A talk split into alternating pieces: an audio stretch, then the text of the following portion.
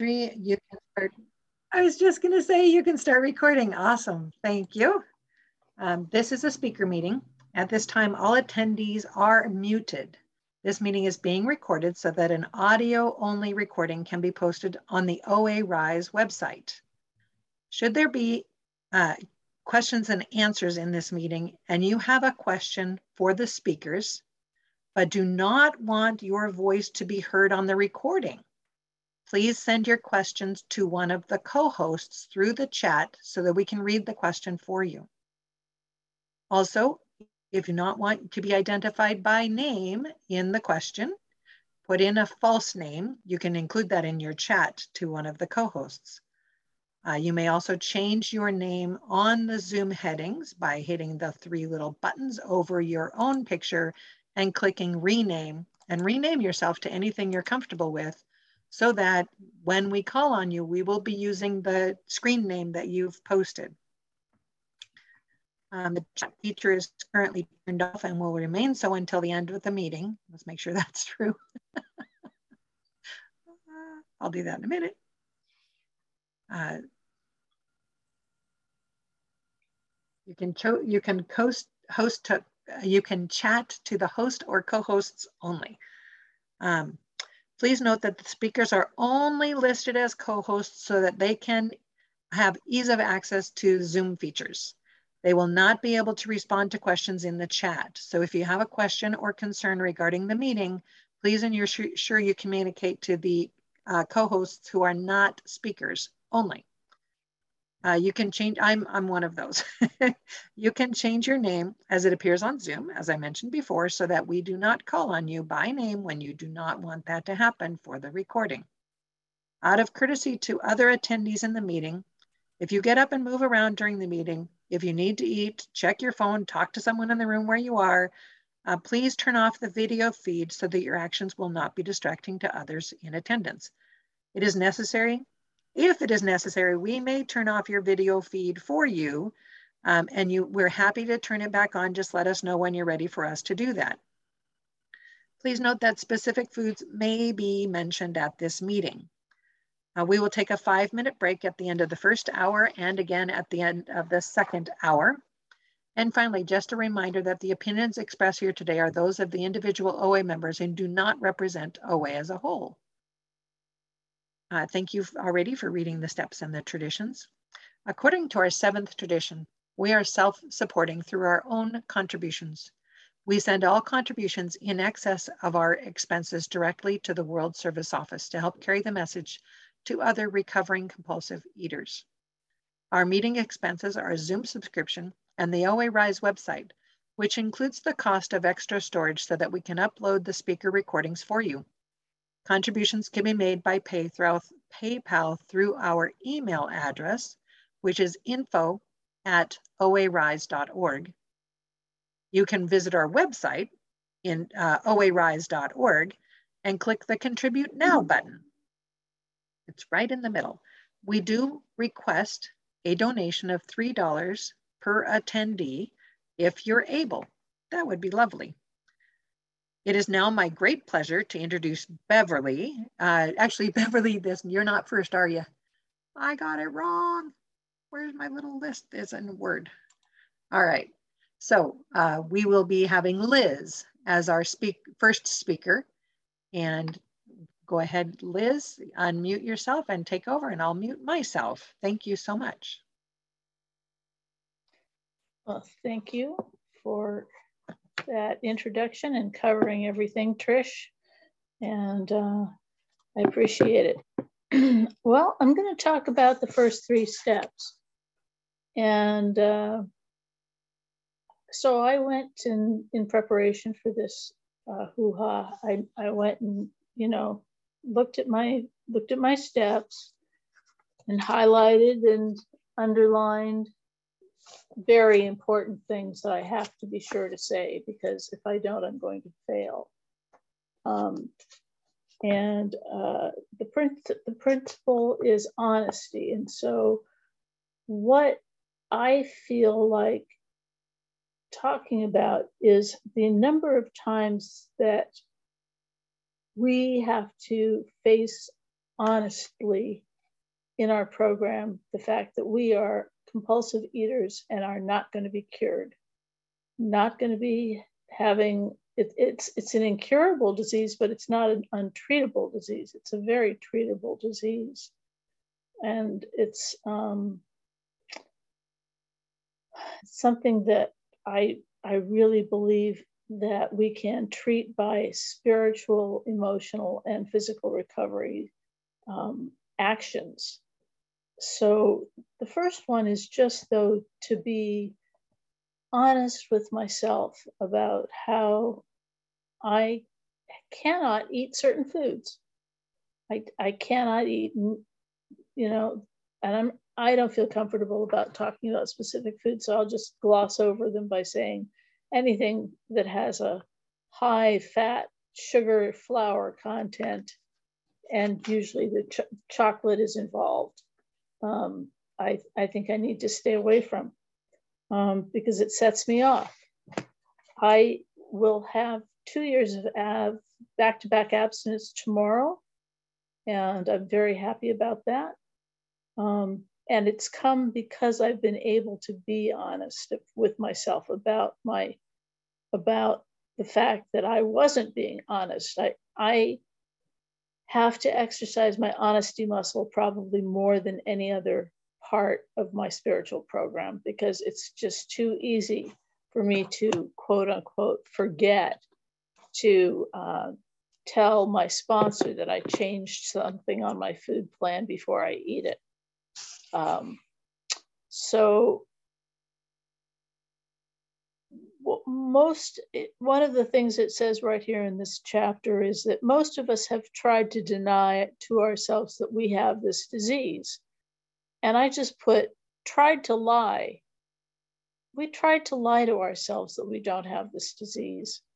We tried to take all the proof that we have by having been out there experimenting and educating ourselves about how truly powerless we are uh, and somehow wrap it around a reason that makes it so that we are not really compulsive eaters or yeah compulsive eaters of any kind. Um, and i just had to do a lot of homework before i could really make that statement and i i still don't like to make it i still don't like to say i'm a compulsive eater it bothers me it makes me feel um, vulnerable and ashamed um, to some extent still. And I, I don't like those feelings and I'm working on them, but that's how it makes me feel. With respect to um, taking an honest look at our lives, we have to take an honest look at our lives in order to take step one. And if we don't, then we are just not going to be able to take that step at all.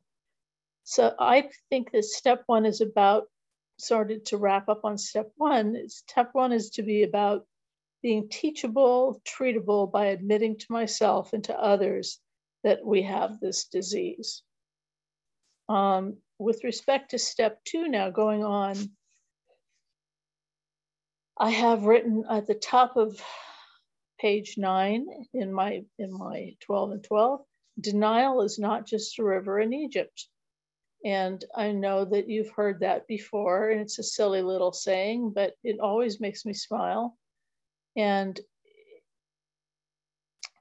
hope is the spiritual principle of step two. And hope is that we will find some power greater than ourselves. That's part one. And part two is that this power greater than ourselves will care enough or be concerned enough or have resources that we can draw on upon, upon enough that we can get the hope that we need to say that this power is going to restore us to sanity. So I really think it's a two part, it's a two parter. And we have to come to believe that a power greater than ourselves exists. At least I did, because I didn't believe in God. I didn't believe in a higher power. I and I thought about that for a long time. I thought, okay, somebody started this the Big Bang, fine. I don't know what or who or why, but that being sure doesn't care about my eating right now. And um, I, I think I was mistaken. I think that being, if there is a such a being, has an infinite amount of care that that, that being can bestow on us should we want to draw from it. Um, other things that I that I looked at in this chapter, um,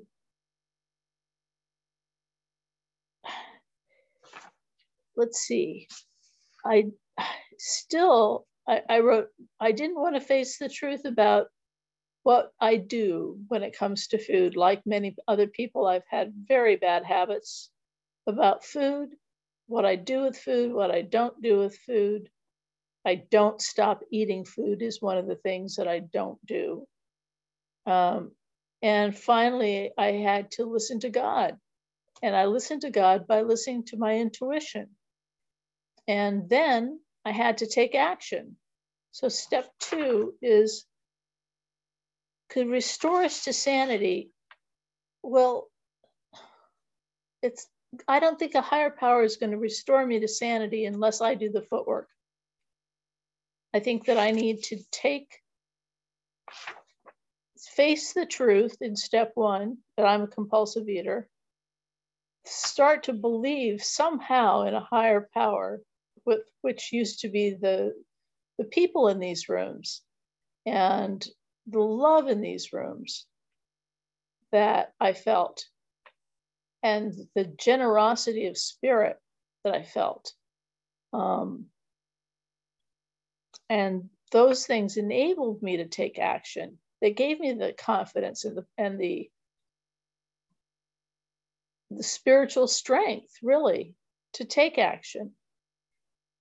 Um, let's see, I'm being timed. I've got a little bit more time, I think, to talk about step two. Um, I wrote here, God, the God of my understanding means acceptance of a powerlessness. If if I have to find, if, if I'm looking for a God of my understanding, I need to accept who I am, where I am, what I am in relation to that higher power. And I have had some pretty cool spiritual experiences um, in relation to that God with food. One of my tricks is to get on my knees in the kitchen when I'm about to eat too much food. And, you know, a lot of times my kitchen floor isn't the cleanest in the world. And I wish that I had not had to kneel down, but I do have to kneel down sometimes and um, that works.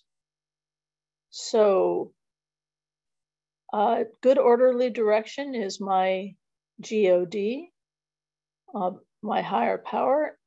My grandma Lois used to tell me that if you think you shouldn't be doing something, don't do it. And that's very easy to say and very difficult to do. But with respect to step two, I think there's hope in that statement. Thank you very much, Janice. I think there's hope in that statement where if I do do what I'm supposed to be doing, that things will get better and things have gotten better. So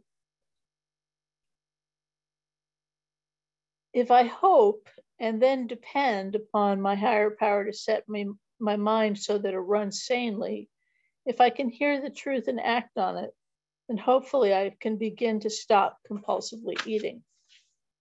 With respect to step three, When I let go of my self will, I will be given the willingness and the ability to eat sanely, period. I just, I don't eat sanely when I am in my own head. I am bored. I am lonely. I am stressed. I am feeling awful about how I look in the Zoom camera. I am, you know, the the pot of plants that I just set out. I spent seventy nine dollars on a pot like a trough for my for my kitchen and uh, to grow herbs in. And then I had I had planted the individual pots today and put them in. And it looks like two of them have died. And it made me just really like, oh, well, I know how to make myself feel better about that. But it was, I didn't have to get down on my knees this time, but it was a close. It was close. Um, step three, the principle is faith. And we've all heard I can't, God can. I think I'll let God. Um, faith is that who there's this higher power out there, and this higher power gives a shit. You know that that this higher power can and will do something to help me or that I can, by reaching out to this higher power, grab enough power from that, whatever it is, he, she, it, them, they, that I can act sanely. So these three steps are also intertwined in my mind. I feel like I've been talking about the same step the whole time, but they they they bounce off of each other. They play off of each other. Um, step three is also all about action. Okay, we need to take action because if we simply, if you know, it says in the big book, faith without works is dead. It's it's definitely true. We can't just, you know, we want to be judged by other people by what our intentions are, but people judge us by our actions, not our intentions. And and we judge each other. We judge my I judge myself based on my actions. Um, so I have to give up my self will and I have to turn it over to my higher power and I have to take action steps. And those action steps are using the tools every single time. The tool of a, of a, of a food plan, the tool of an action plan, the tool of going to a meeting a day, which I've done now for two years straight. Um, and it's does a darn good job of keeping me abstinent, let me tell you. Um, and I don't know how else to do it, honestly. Um, and it helps me remember to give up my self will. It really does help me give up my self will. Um, one final thing before Janice tells me that I don't have any more time is to remember to pause. To remember to do when we face a problem or a decision, whether it has to do with food, life, or our own runaway emotions, oh gosh, there we go. Instead of acting on it, we pause long enough to learn God's will. And I'll just leave it there. I really appreciate and uh, thank you all for giving me the opportunity to share because it strengthens my abstinence. Thank you for letting me take part in my recovery today. And I wonder whether there's any comments or questions, or whether I'm going to have to bumble through another 15 minutes of something or other to talk about. Because I'll do that.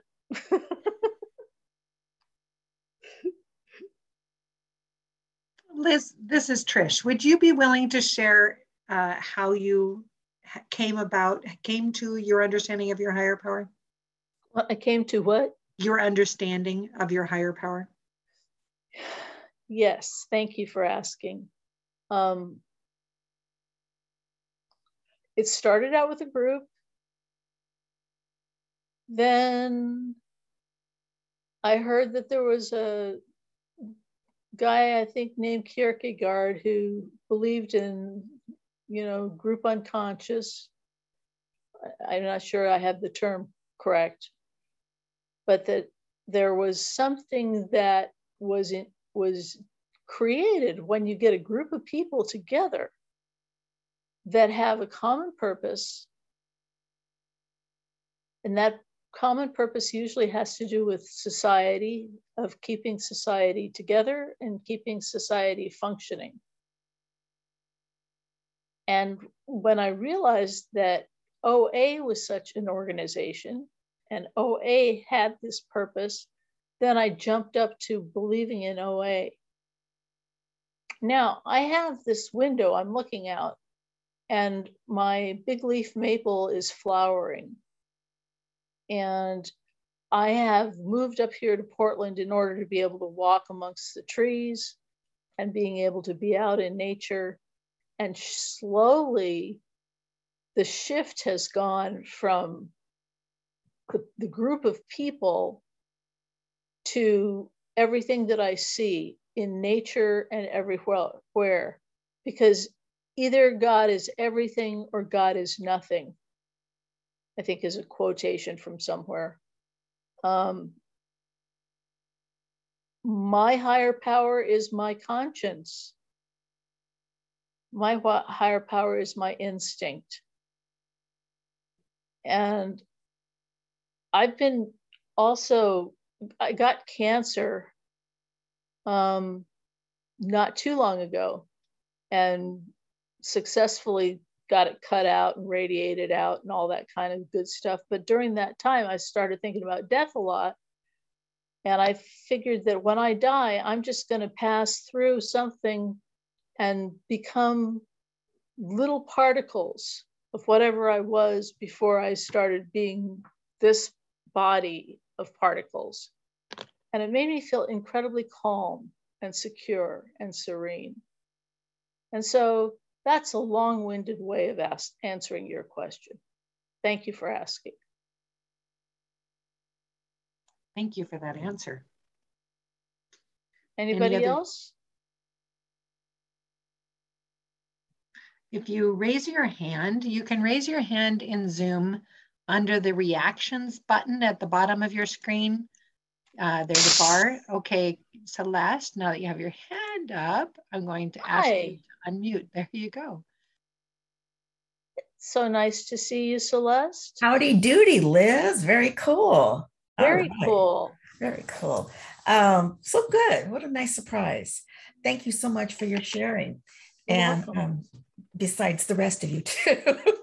um, the last thing I, I, really would like to, if you could, could expand on, maybe you don't need to, but the pause, that's the thing, pausing pause first when you're facing with the food or a problem. You said something like before you act on it, pause and learn to listen to God's will. I'm paraphrasing. That's just a little bit I I had. Could you um I guess expand on that in the sense of um do you give your allow that pause uh, an open time frame? Do you do reading? Because right now I do have something hovering over my head and I feel like I got a deadline and I sort of do but in that deadline i'm panicking and i'm not mm-hmm. maybe being more open to god's will. Does that make any difference do you understand yeah. what i'm trying to say? Yeah. It makes a lot of sense.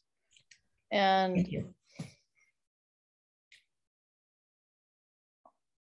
when i if i am not in fit spiritual conditions I, I said it once backwards fit spiritual position um, that I don't have the capacity throughout the day to pause. Mm. And it's a slight, small little thing, it seems, but I'm amazed at how much work I have to do to get there.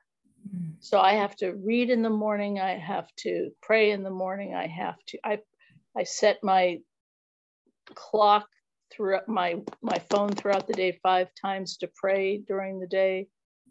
Um, and that enables me mm. to not feel that panic to not feel that oh my gosh mm. what i've got to do this right now and i've got to get it right and i have a lot of that from childhood mm-hmm. you know like you're not smart if you're if you're not getting the answer right now mm-hmm.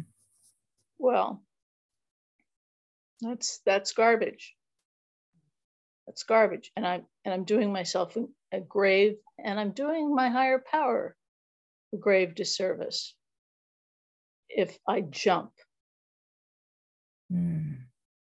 so i have had to learn by practicing practicing practicing mm-hmm. to um, deactivate that jump reflex mm. that's all thank you awesome. thank you Thank you for your question, Celeste, and your response, Liz. And now it's time to uh, move on to our next speaker. Is that okay with you, Liz? You feel complete? I felt complete before I got here and I feel complete now. awesome. And so up next is Charles. Hi, everybody. My name is Charles. I'm powerless over food and I'm recovering today and most days, actually every day for years, uh, many years. Um, I take it one day at a time. This is Trish. We we briefly stopped the recording, so. Oh, but I can keep talking. You may. Would you please? Yes. Okay, sure. So I've been in the program. You won't believe it. I've been in the program for 46 years. I don't even look 46 years old, do I? I guess I do. Uh, I'm 82, so I've been in the program more than half my life.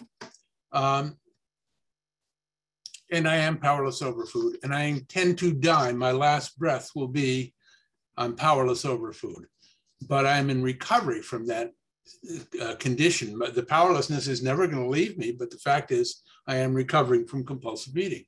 I'm recovered, at least for today. I'm going to talk to you a, a bit about um, steps well, the steps and the principles of step four, five, and six. Step four is, of course, doing that, that fearless inventory, a fearless moral inventory. And the word fearless means without fear.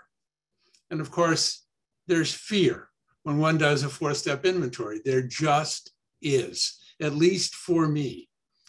Uh, but this is where the principle of courage shows up because the fact of the matter is, the only place that courage ever shows up is in the face of fear. That's it. That's courage's purpose. As a matter of fact, at the beginning and ending of most OA meetings that I attend, we read, we recite the serenity prayer, which asks our higher power for serenity, number one. Number two, for the willingness to leave stuff alone and also for the courage to change things.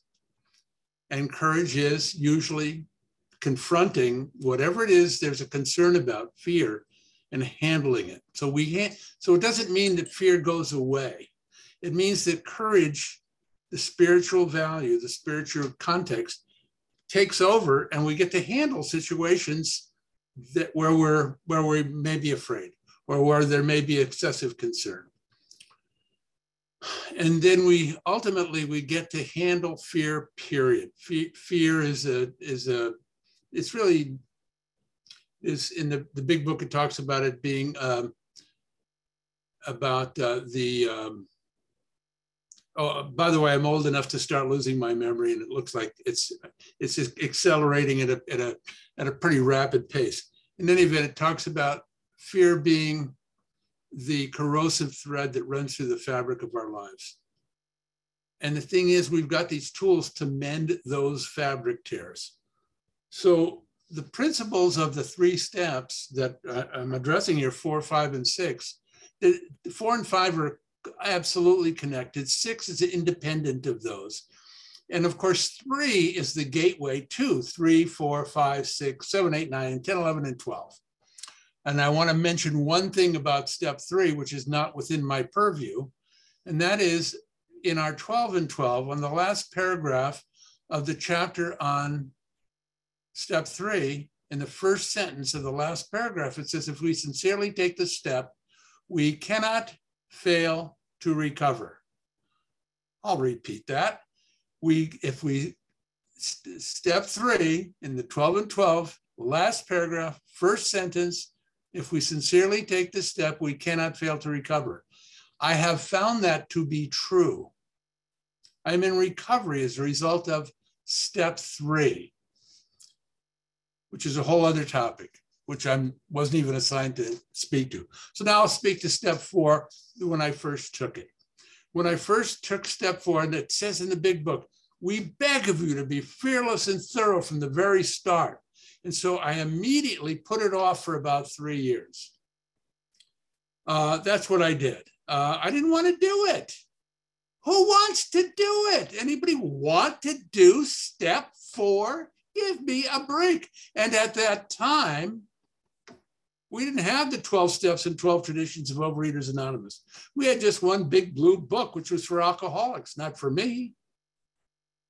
And there was a paucity of material around step four.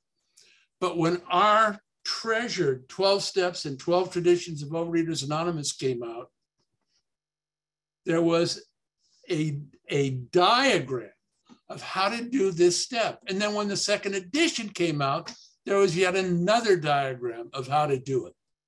And of course, I immediately didn't do it that way either ultimately, and I'll, this is a hot clue, or at least it's a, an opinion I have, and it's an experience that I have. I did step four and five in the context of a group. It doesn't say you can't do it. We don't have to be monks sitting in a monastery going over every jot and tittle about our fourth step. We can do it in a variety of ways. We don't even have to write it down. We can dictate it into, in, into a computer. We can do it in a just in, in a myriad of ways. In fact, we can do all the steps in a myriad of ways. There's no one design fits all. There is one step that fits all. I mean, the steps fit fit me perfectly and they fit you perfectly, and how we handle them are unique to us. The spiritual principles really are wonderful to know about. And what spiritual principles means is it's just not a physical principle. It's not about counting up our money. It is about essentially, I see it as all the spiritual principles of kindness, generosity, love, service, and so forth and so on. It's just being a good guy finally. It, it essentially comes down to that for me. And I practice it. I practice it assiduously.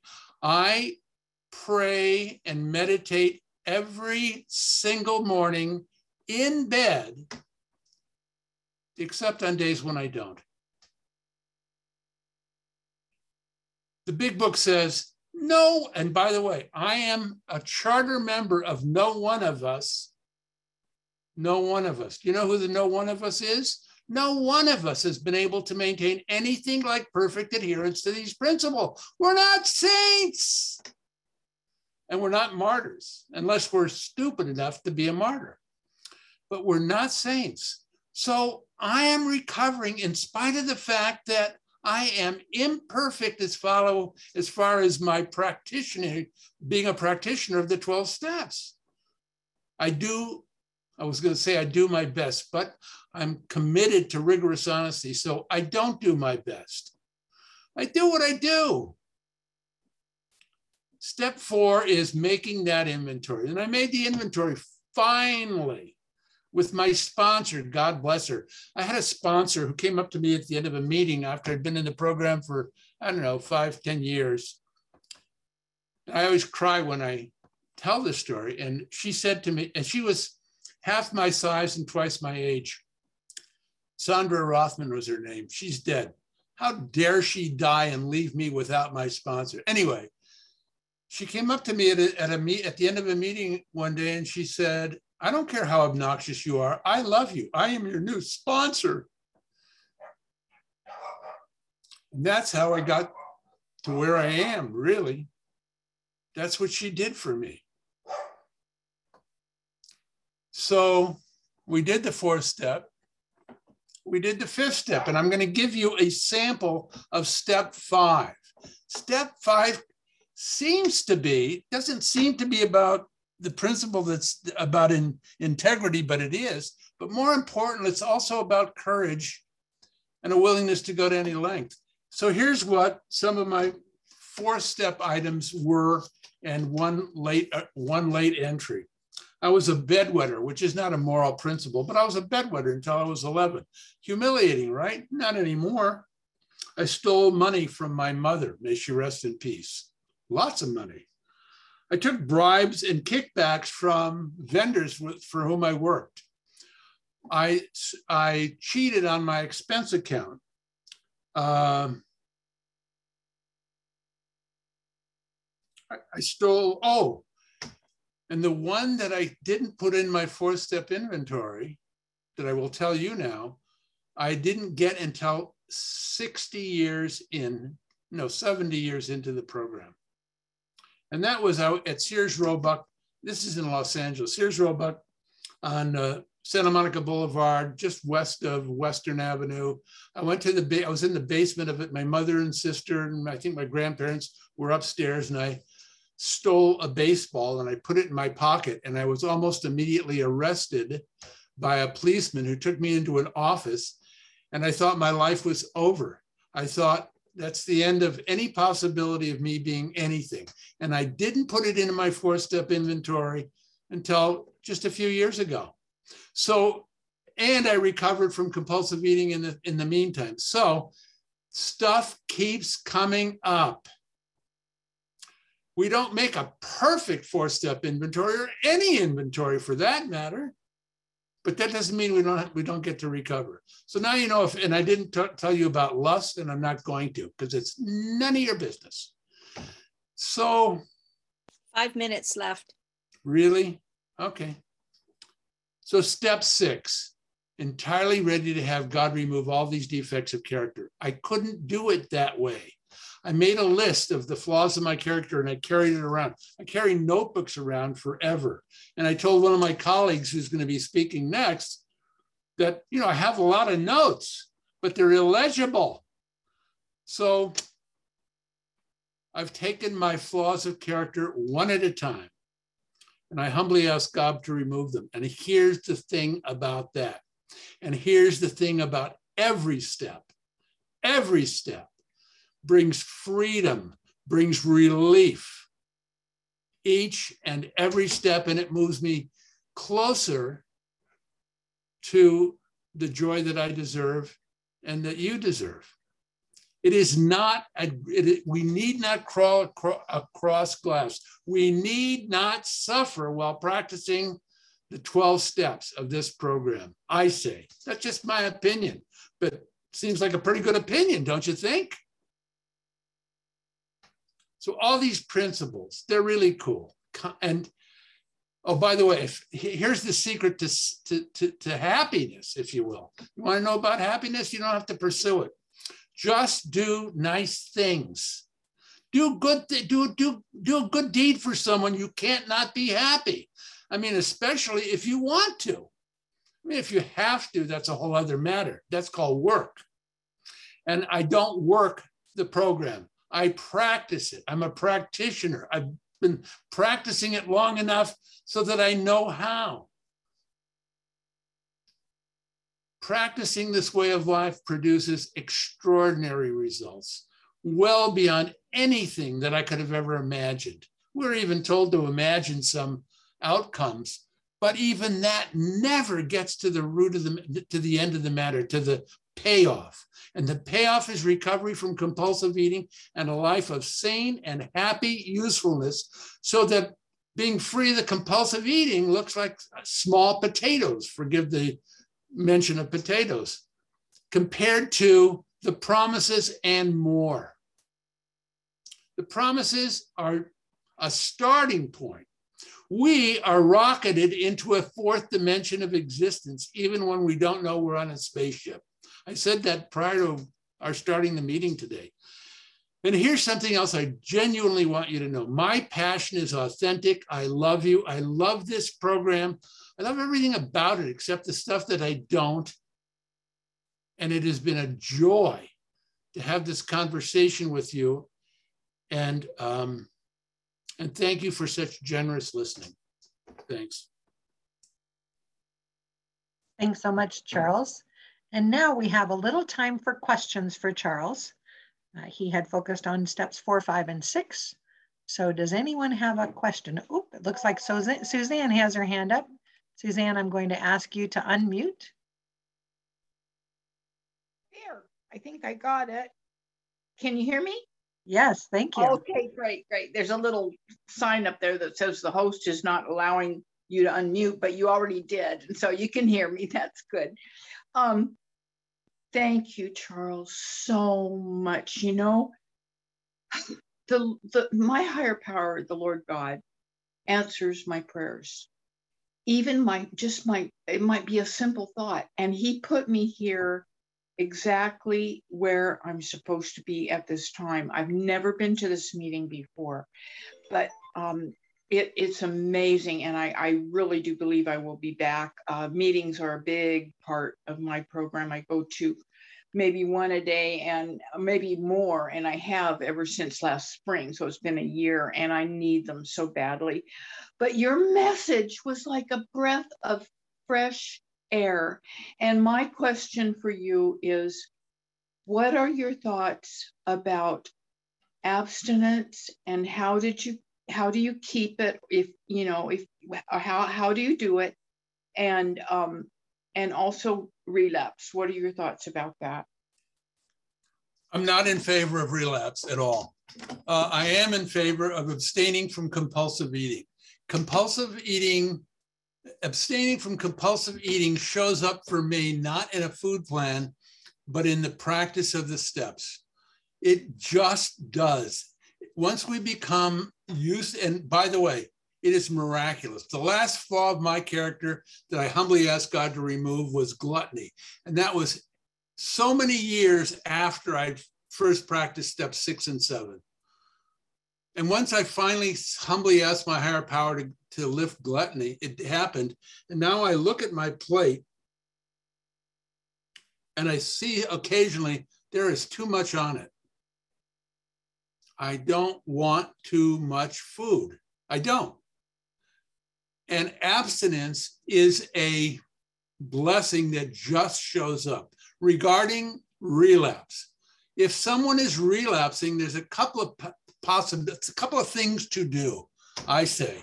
And by the way, I have great experience in relapse. One of which, for some folks, when they're down and they've relapsed, is to kick them. Why? Because when you kick them, they get up faster. That's one approach. Another approach is to let them know that it takes, that it is one day at a time period, one day, one meal if necessary. And recovery does not is not counting up one's chips, but rather noticing I have not eaten compulsively today. What a blessing. I am so grateful. And also surrender. I introduce myself all the time as powerless over food, not a compulsive eater. I don't even know what a compulsive eater is. I don't even know what compulsion is necessarily, but I do know that I'm powerless over food. And that if I don't pay it good attention, and I don't, it's fine with me. That's just a fact. It's like saying, well, you got an extra leg, you better get another shoe. It is just what's so. So I, I'm, I'm not going to go any deeper than that. Thanks.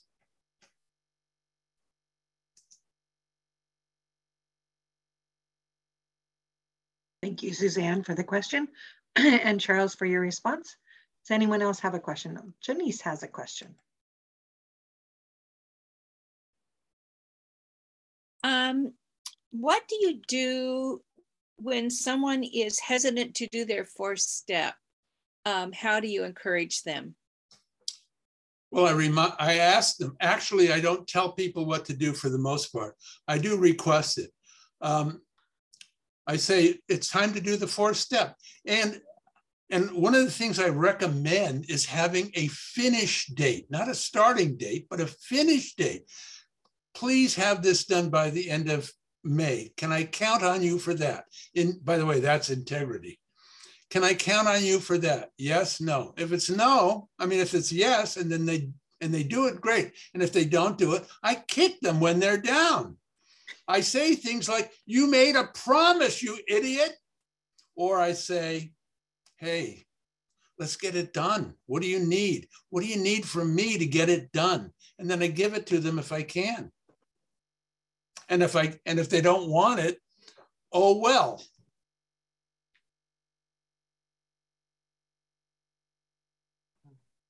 Anybody not want to do their fourth step? I'll be glad to kick you.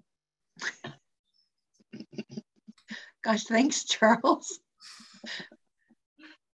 Do we have any other questions for Charles? Hmm. I have a question. Could you speak a little bit to the idea of practicing practicing the program versus working the program? Like expand on your thoughts on that? Okay, well, I realize, you know, Yo-Yo Ma does not work on his on his violin. He he practices because because he has the all he needs for you know we sometimes take the tools and think that they're steps and they're not the tools just help us help us effectuate they help us to create our program, our unique program. And it's unique because it's unique to us personally. Uh, and everyone does it differently. But I practice the steps now because I'm entitled after 46 years to practice. I want to practice. I love practicing the program. I do it every day, except of course on days when I don't. Uh, so I hear work the program and I say, you go work the program. I'm going to practice. I, I don't know how, you know, there's no delineation. I just made that up out of whole cloth. Some others might say, you know, Charles, you really ought to work that program a little bit harder because it's, you, you, you know, there's something missing. But no one said that today. Thank you. Thanks, thanks, Charles. And thank you for your question, Cassie. Celeste, I see that you have your hand up.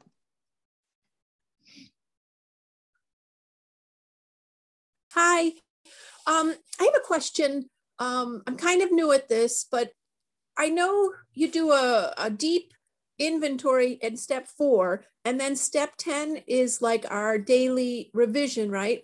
I was curious, uh, do you ever go back and do a step four? And how do you know to do a step four again? Uh, uh, actually, you will know. I don't. I, in other words, I've done it once. Once was enough. Come on. And step 10 is, is really does, for me, it handles it. I, I want to say a word about step 10. I love step 10. You know why?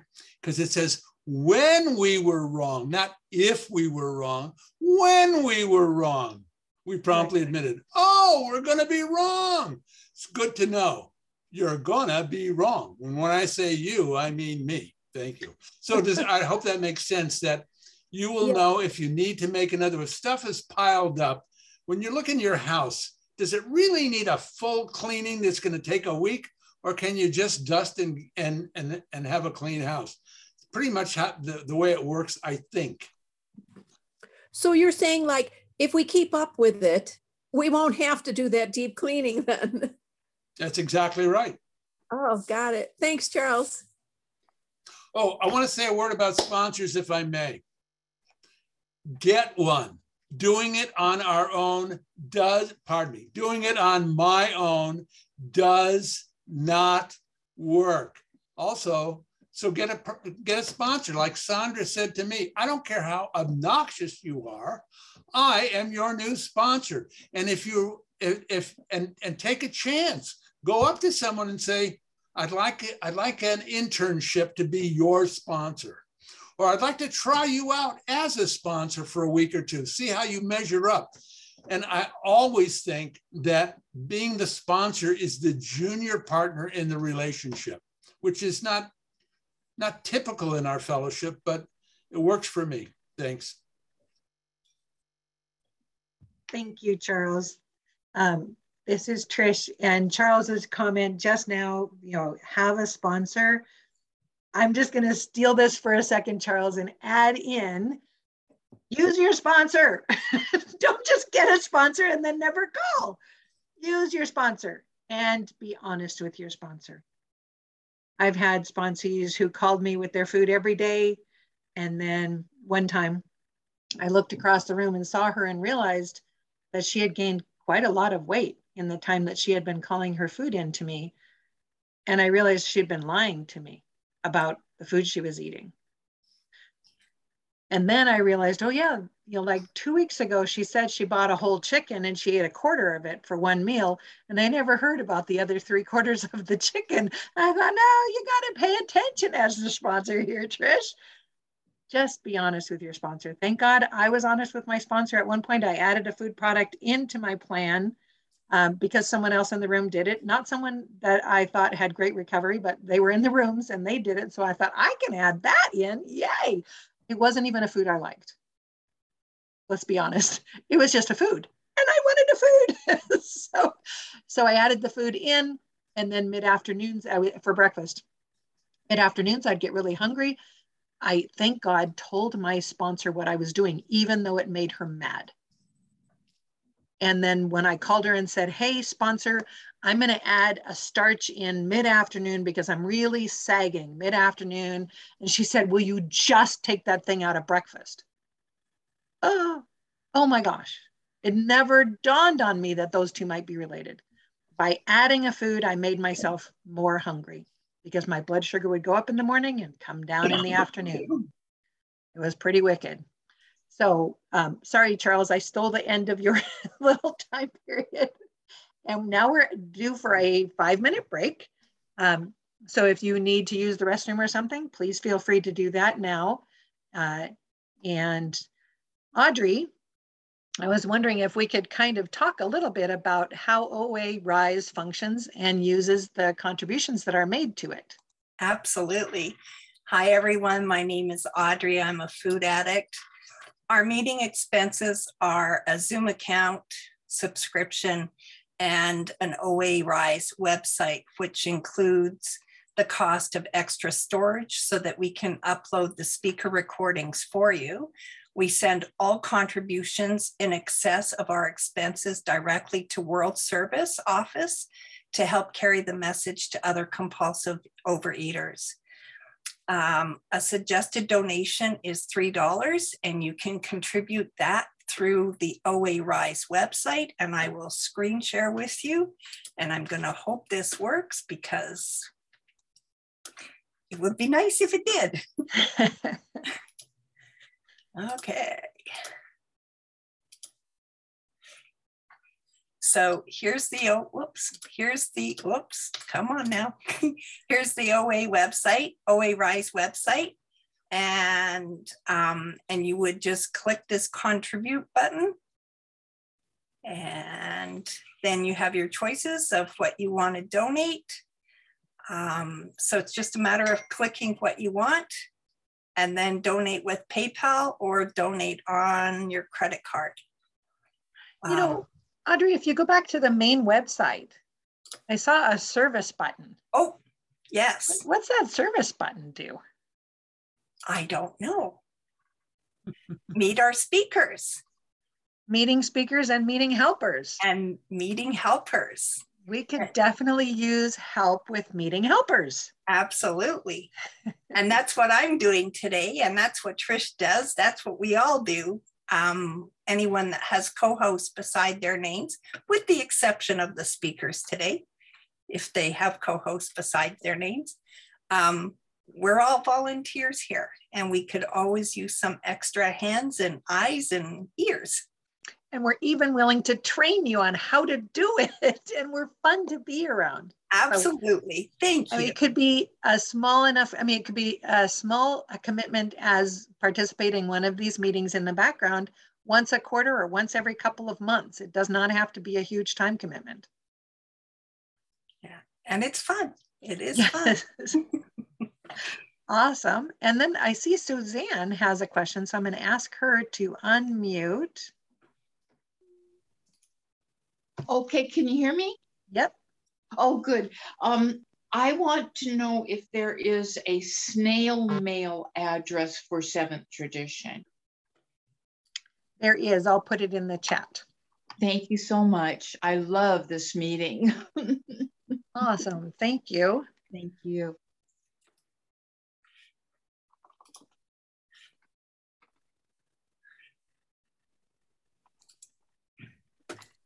Audrey, I think you can pause the recording. For a little while for the, oh, it's already 205. Thank you. And our next speaker is Beverly. Beverly, are you ready to do that? Myself. I am Beverly and I'm a compulsive overeater. Grateful to be here and abstinent today. Um, I want to qualify just a little bit. I've been in OA for, I, believe it's 30 years now. I just um, passed 12 years of abstinence and I am maintaining about, I'd say, a 90 pound uh, weight loss, somewhere in that neighborhood. And um, I am not the same person who walked in the doors of OA all those years ago um, physically, emotionally, or spiritually. And I am so very grateful for this program. Um, so my task today is to talk about steps seven, eight, and nine, and the principles of those steps. And um, a little example of the first principle, step seven, is humility. And little Miss Perfectionist here was not able to print out the notes. The printer wouldn't let her. And so, you know, letting that be um, is my task today and doing it how I don't really like it. You know, I've got the, the screen up over here, um, which might disappear on me any minute. Oh, well, I'm just going to talk. So, um, this principle of humility, step seven, uh, step seven is my favorite step of all of the 12. And yet it's so interdependent on all of the others. And to me, I call this the self esteem step um, because this is where um, I get to learn that I am just another human being. And so are you. And I read in the um, AA, I, I, looked at the AA 12 and 12 and the OA 12 and 12 to decide what I wanted to say today. And the AA 12 and 12 talks a lot about character building in this step. And there's this little quote on page 72. It says, Seldom did we look at character building as something desirable in itself, something we would like to strive for, whether our instinctual needs were met or not, we never thought of making honesty, tolerance, and true love of man and God the daily basis of living. And I think that's beautiful. And we have all these principles to all the steps. And how I practice the principles is I do try and make them the daily basis of my life. Um, and you know, that imagined ladder of worth that our 12 and 12, our OA 12 and 12 talks about, um, you know, I came here and I felt I was on the bottom of that ladder. And if you looked at a lot of my behaviors, which I got to do in this program, a lot of my behaviors were about trying to scramble up that ladder somehow trying to be perfect, um, trying to hide my imperfections. God forbid you actually see me. Um, trying to, um, I, I did a lot of like gossiping because that's another way to climb the ladder is on someone else's back. Um, and in those rare instances where I felt like I was um, above somebody on the ladder of worth, um, that brought out behaviors too that that really were not okay. And you know, the overall thing is I didn't like myself very much. And I knew you didn't either. And I did a whole lot of unlikable things. Um, and the big book talks about um, the bondage to self and all those hundred different kinds of bondage to self. And I came to discover in OA that low self esteem is bondage to self. And in daily life, I want to talk about what humility looks like in daily life. And it looks like acceptance of the possibility that I may be wrong sometimes. I never used to have room for being wrong. Um, that meant something bad about me, right? Um, it also means I may be right. Sometimes I am. And there may be things about me which I might like to change. And there are also things about me that are absolutely wonderful. And I, a sponsor once said to me, um, every person deserves to be judged by their best moments. And I absolutely love that. Um, and that that concept has been life changing for me because what that means is I can make a mistake, you can make a mistake, and we're both still acceptable human beings. Um, and step seven, our ROA 12 and 12 talks a lot about persistence. Um, this is not, um, if I had a magic wand and could wave it for myself and suddenly um, have no issues, have no faults, I sure would. Um, but instead, I get to catch myself being a human being and having to, you know, clean up little messes. Thank goodness they're generally not like they used to be. Um, Step seven also talks a lot about visualizing. So, you know, visualizing the people will be as we, the, the people we're becoming rather, as we practice um, the, the 12 steps every day. And I love that. Um, I love the affirmation um, that I get to be a person becoming. And if I think of other people in that way also, um, my relationships are so much easier. Um, and I'll just say one more thing about the AA 12 and 12. Um, it talks about how incredibly necessary humility is.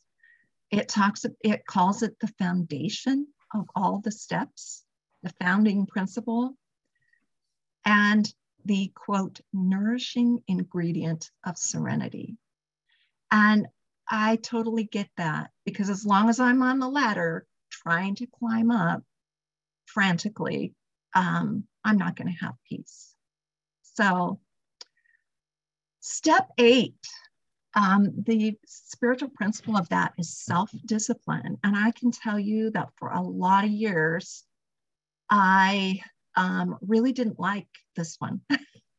um, I understand, you know, making a, a, list of amends and all that, and um, but I just really wish they'd assigned a different, you know, principle label to this one because I just shied away from this, and come to understand that this step and step nine are very much about coming into adulthood, acting like an adult.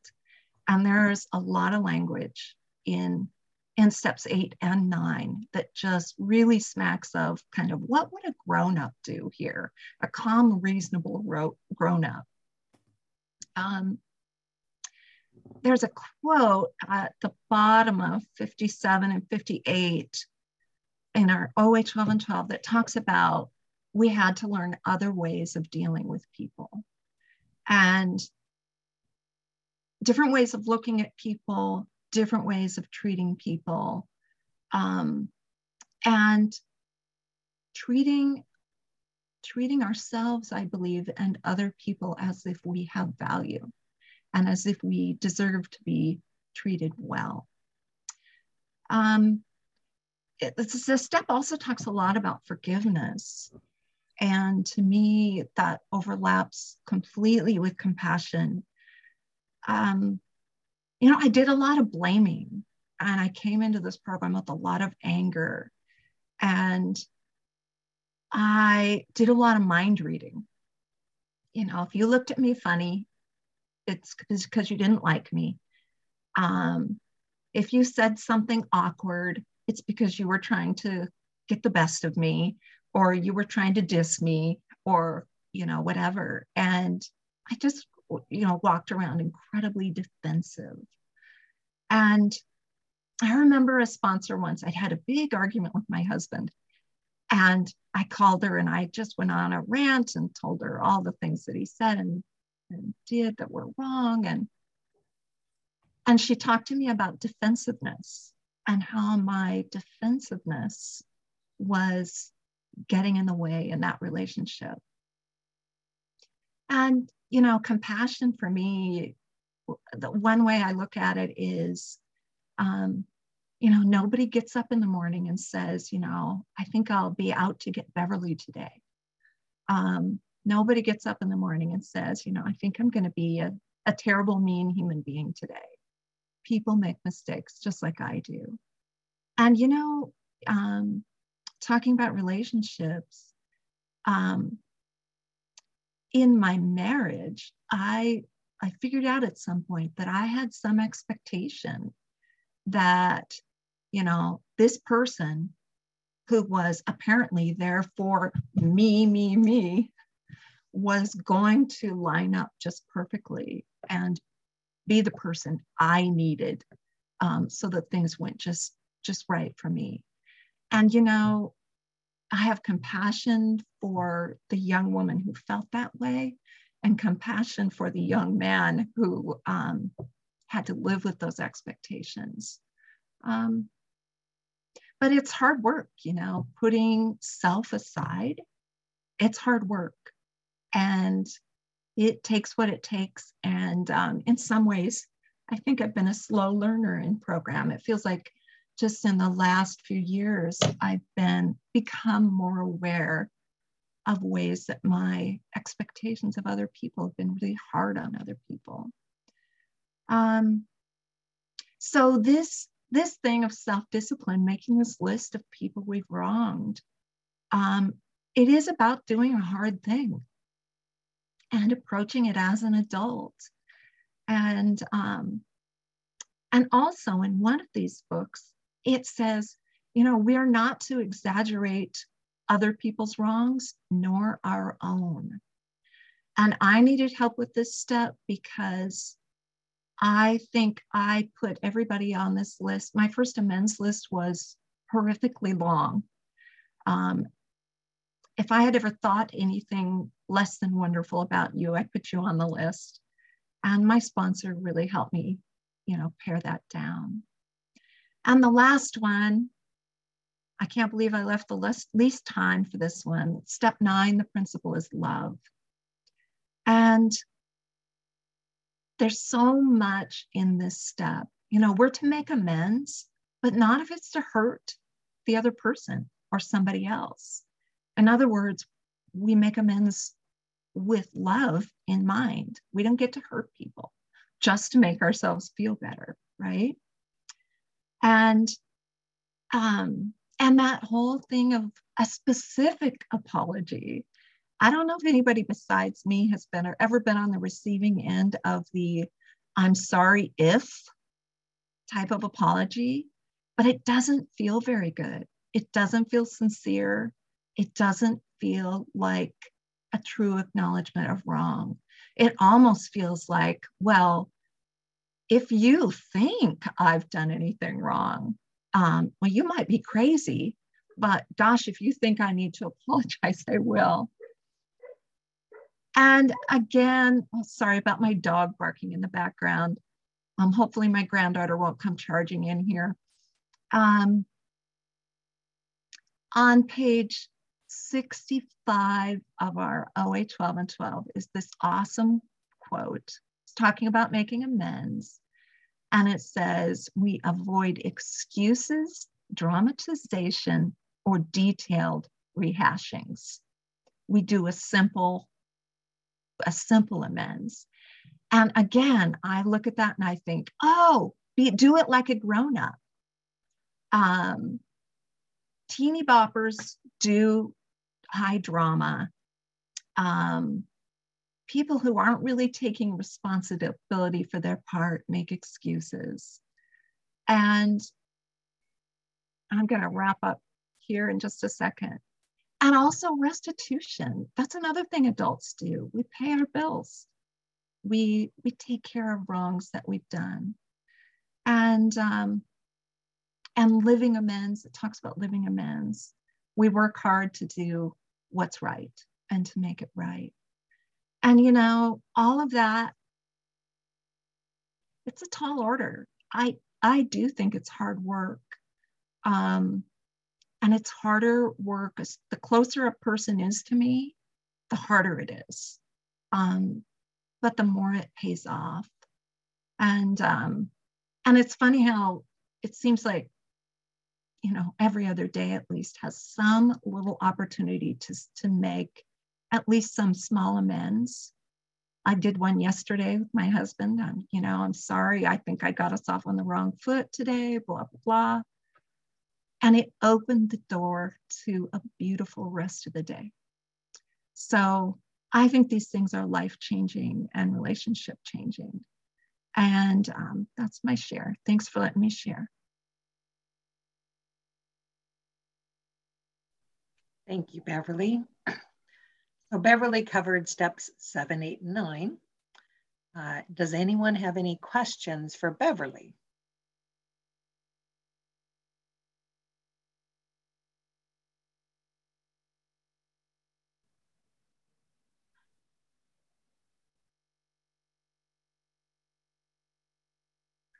I see Celeste has her hand up. I'm asking you to unmute Celeste. Celeste. Hi, it's actually Margie. Hi, Margie. Beverly, thank you so much for your share. I really appreciated it. I just wanted to know, do you think, does it get any easier? Like the first year is really hard making the amends. And then maybe the second time around, it's not as difficult. And then the third time around, it's even less difficult. Is is that possible? I yes, I absolutely think it gets easier. Um, you know, and there have been some amends I've made that have been awkward and uncomfortable. And, um, it, you know, I, I think I need to give myself credit for you know what? I showed up and I made the amends. I let the other person know um, what had happened and that I'd wronged them and I was sorry. And it still counts, even if it was hard, even if it was awkward and uncomfortable. Um, you know, the good news is um, the longer I've been in program, the, the less amends I've been generating. Um, but I will say the hardest ones for me were my children. And I put those off for a lot of years. Um, and what a gift to have finally made those amends. I think I was 15 years more maybe into program before I made those direct amends. I was doing living amends because I didn't want to honestly um, you know, directly make amends. And um, it opens some doors in those relationships. And, you know, I, I will say for the most part, people have been incredibly gracious. And I've gotten to walk away from amends. Um, a thing that makes it easier is generally you get to walk away from amends and realize, oh, the sky didn't fall. I survived that. Um, and that lends some strength for making the one after that and the one after that. And, um, you know, um, I think it's the big book that talks about, you know, we don't need to go into amends groveling. We can go in with our head up and, um, you know, acknowledge our wrong. And I think something underneath that could, that helps make that easier is the knowledge that I'm doing the right thing here. I am I'm doing the strong thing. I'm stepping up to the hard, you know, the hard thing, and I am I am uh, doing what's right. So that that can bolster me um, when I need to make amends. But yeah, hang in there, and um, I also will say that some people say, you know, you divide the amends into three lists the ones that are easy and you know you can do them now, the ones you might do, and those ones that no way, not ever. And if you work them in that order, by the time you get to that no way, not ever list, um, it's easier than you thought it would be. Thank you. Yeah, thank you so much. Thank you. Thank you, Margie, for your question. Uh, Liz, you can unmute yourself.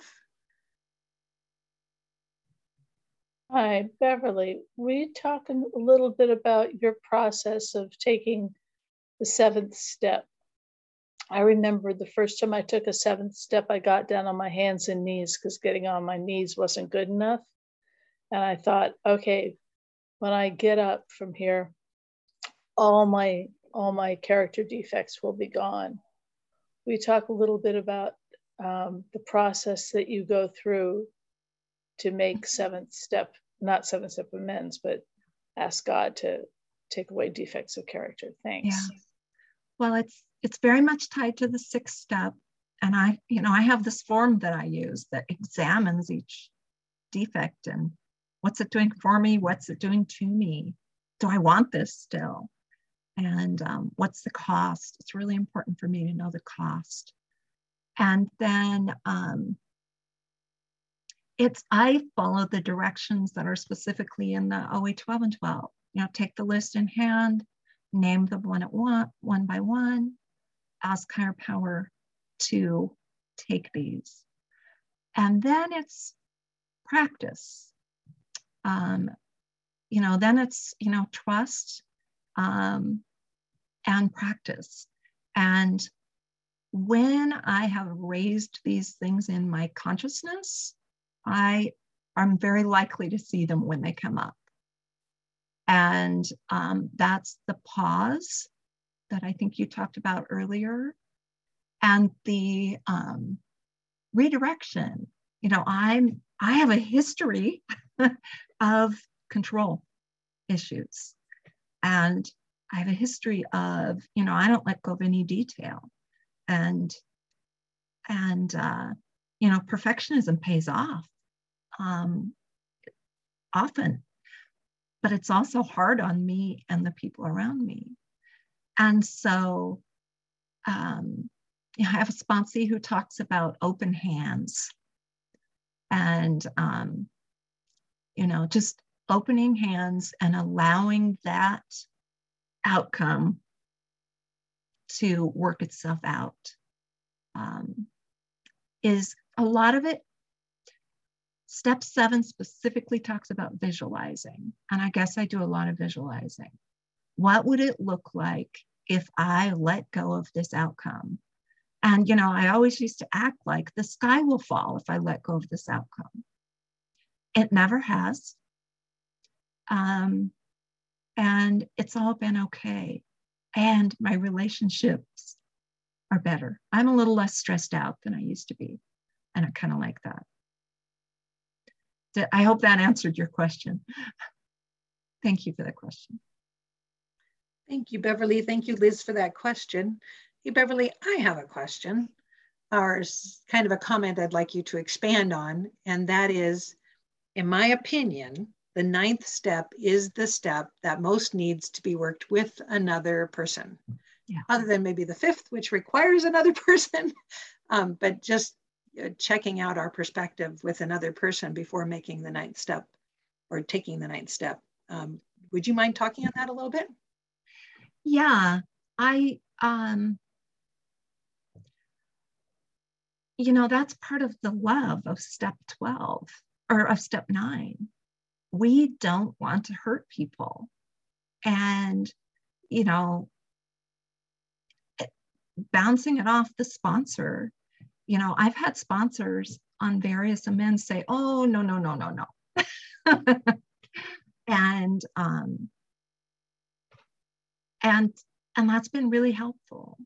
In general, there's no rush. It's okay if I wait until tomorrow I'm not talking about, you know, a million tomorrows, but uh, in general, I don't need to make amends right this second.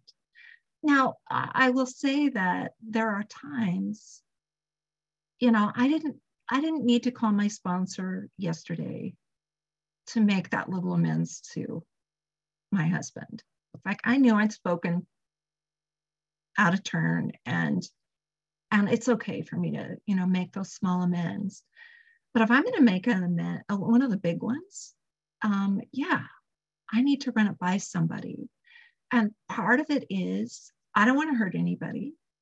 And another is um, i come from a history of um, low self-esteem groveling which is not necessary which not um, I don't need to go into an amends saying, I am a horrible human being. Um, that's that's not okay for me. So um, I have really liked the perspective of a sponsor. Because, um, you know, I, um, I don't know. And there's been other ones where you know, I've talked about an amends I wasn't willing to do. And I got just a couple of years ago, I finally was like, I reached the bottom with a particular amends. And my sponsor had been suggesting the big book resentment prayer. And what, 28 years in program, I had never been willing to pray that prayer. And I got to one that she said, I this, this would help. And I did it. And um, and the next time it was a family gathering. Um, and I was able to make amends to that person and um, clear the air.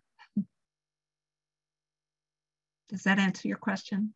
Yes, thanks, Beverly. And um, I don't know if you've ever been on the receiving ends of a ninth step, but I just wanted to share an experience I had where I my first thought when it was over was, you should have run it past your sponsor before you did it. Because I was walking down yeah. the street and I ran into a 12 step person who said, oh, I owe you an amends. And I said, Oh, what's up? She said, I had a party and I didn't invite you because somebody else at the party has a problem with you. And I'm really mm-hmm. sorry. I was like, oh, okay. well, there are very few people we know in common. So I know exactly who you're talking about. and I didn't know until just now that she had a problem with me. so mm-hmm. I was like, oh. And you know, then it was incumbent on me to kind of water off a duck. This is none of my business. I shouldn't know this. This so it was anyway, it was just one of those, yeah, it would help to really work this through with another person before you did it. Yeah. Yeah, I think it's uh, an example of, you know, one result of step nine is that we do feel better. it feels wonderful to have faced the things we need to face, but we don't get to do it at the expense of other people. There's another way. There's another way. Perfect, Beverly. Thank you. Um, and so it's uh, 234. Does anybody else have a question for Beverly?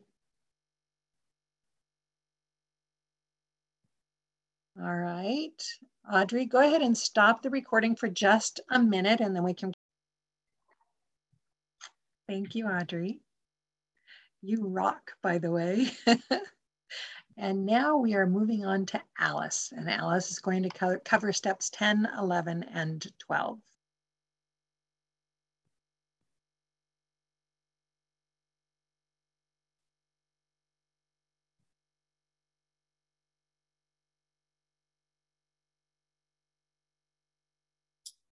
Alice, we can't hear you. I don't know why.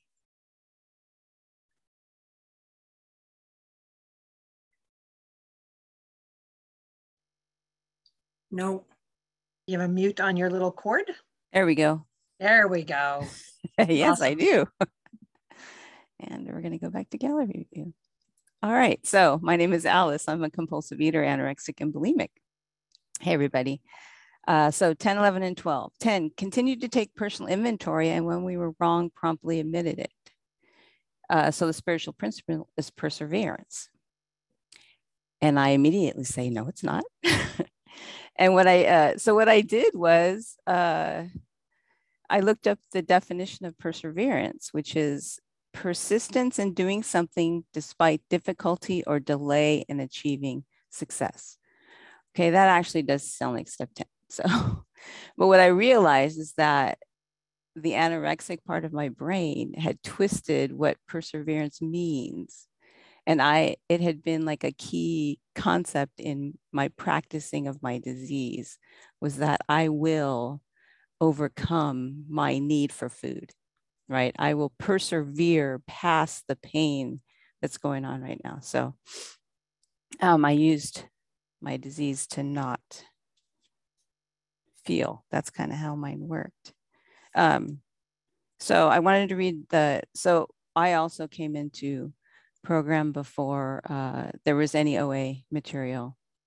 And so I was brought up with the big book. And after the, the promises of the ninth step, this thought brings us to step 10, which suggests we continue to take personal inventory and continue to set right any mistakes as we go along. We vigorously commence this way of living as we cleaned up the past. We have entered the world of the spirit.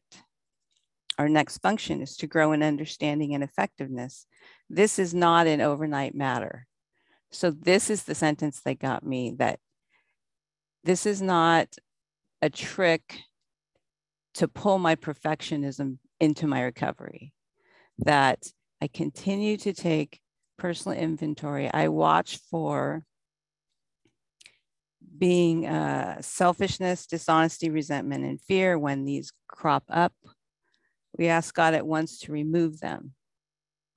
We discuss with someone immediately, right? So, um, this is my opinion. This is how it worked for me. This idea that we do this inventory at night before we go to bed, to me, that's step 11. In the big book, that's step 11. That I don't wait till, till my evening to then decide, oops, I owe someone amends. If I'm in a spiritual fit condition, I feel it in me, I feel it in my chest that that was not a kind thing to do. I owe an amends. I call my sponsor or someone in program. I say, This is what I did. I think I need to, you know, take care of it. You know, what do you think? Yes, you do. And then I make my amends, right? that we, when we were wrong, promptly admitted it. So I promptly admit, God damn it, I did it again. Because for me, I'm, I'm, sorry, um, my character defects fought tooth and nail to stay.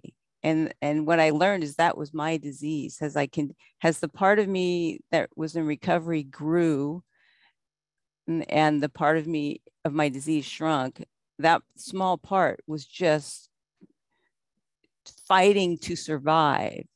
And the way it survived was to remind me what a piece of shit I was because I can't get past my character defects.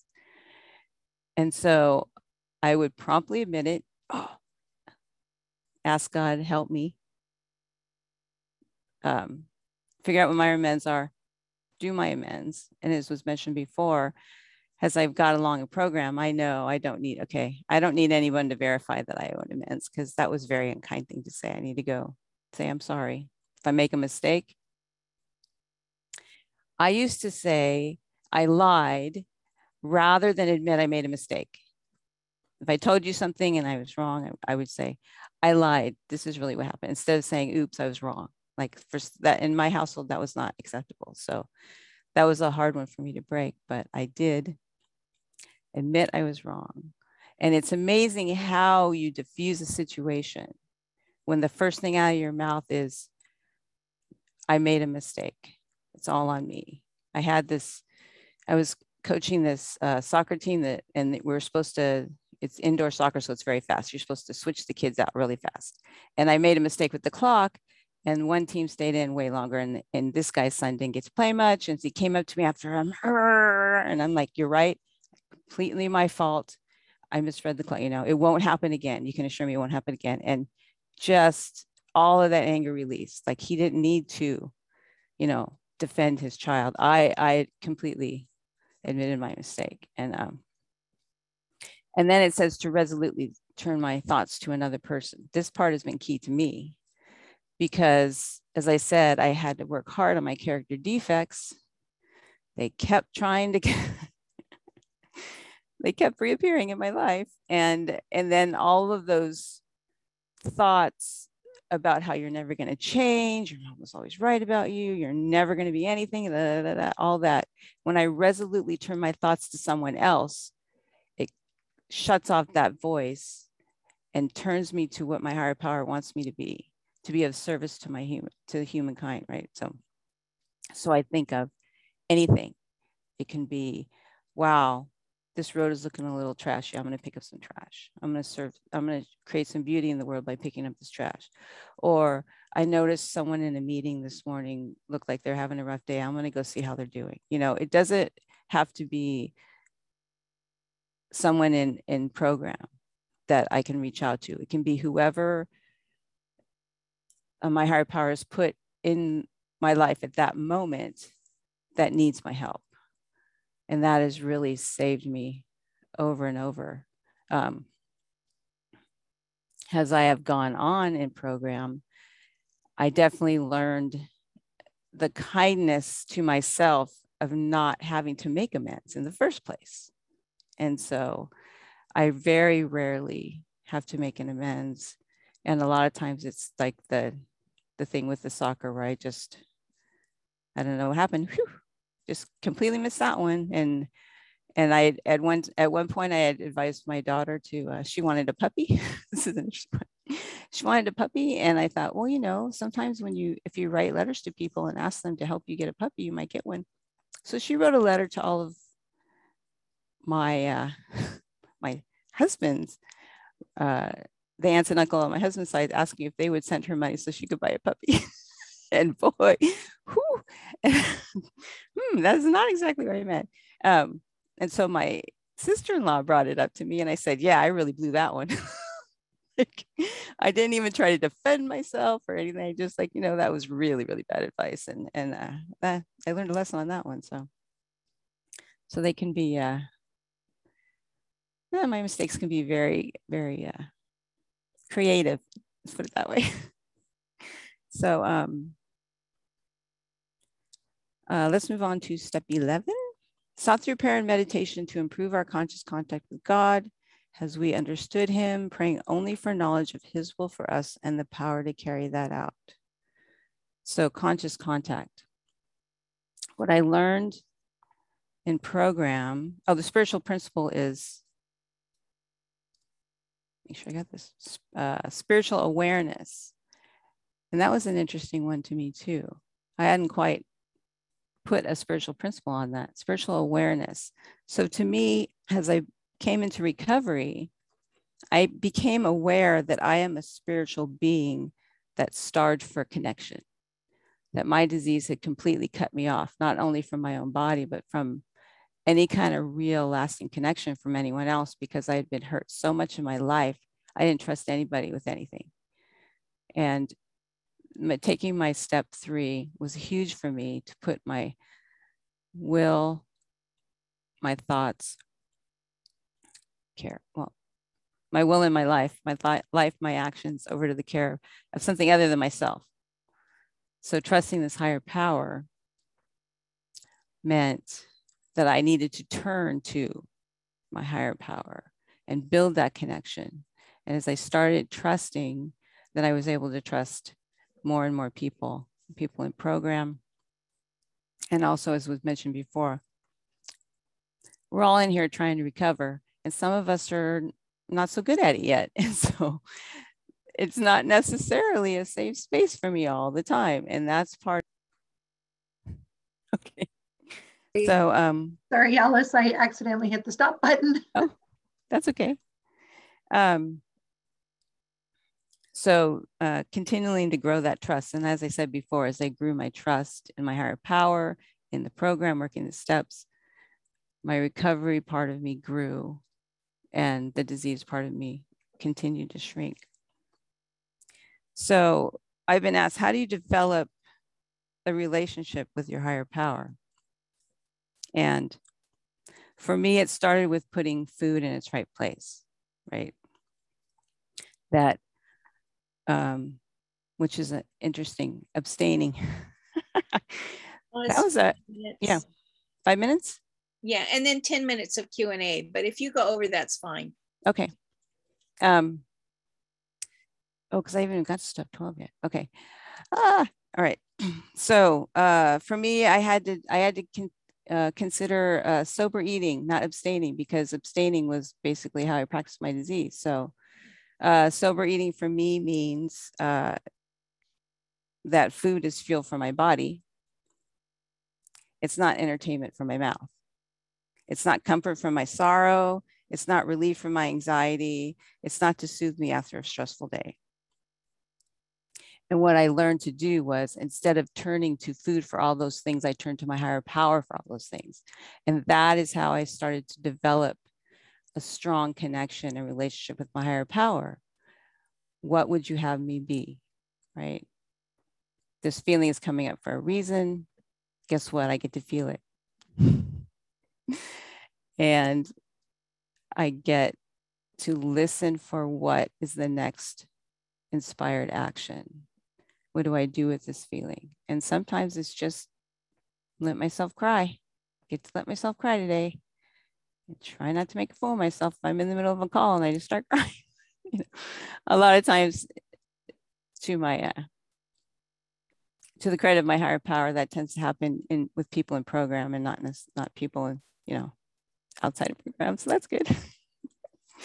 um, so I used to turn to my eating disorder for everything.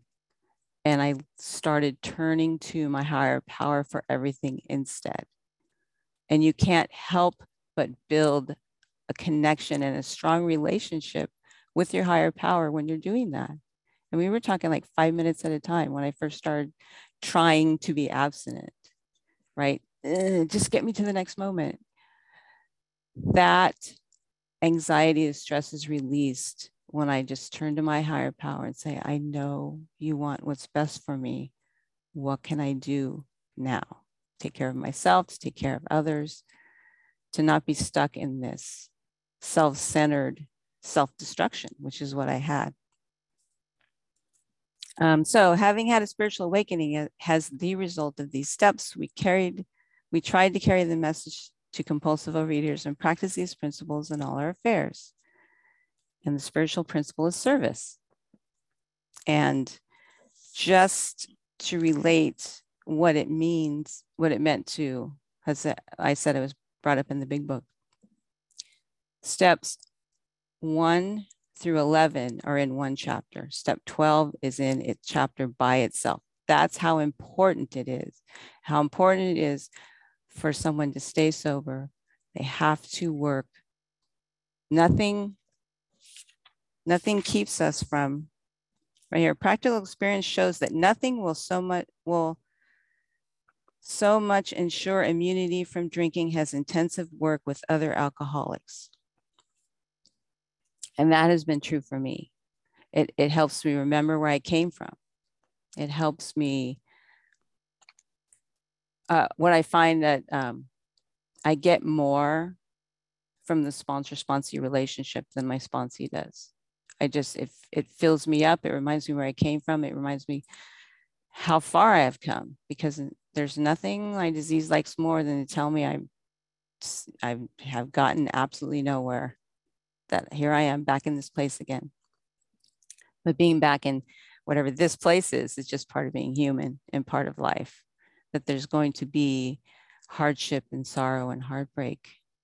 But what I know today is that I can feel those feelings and I can survive whatever that is.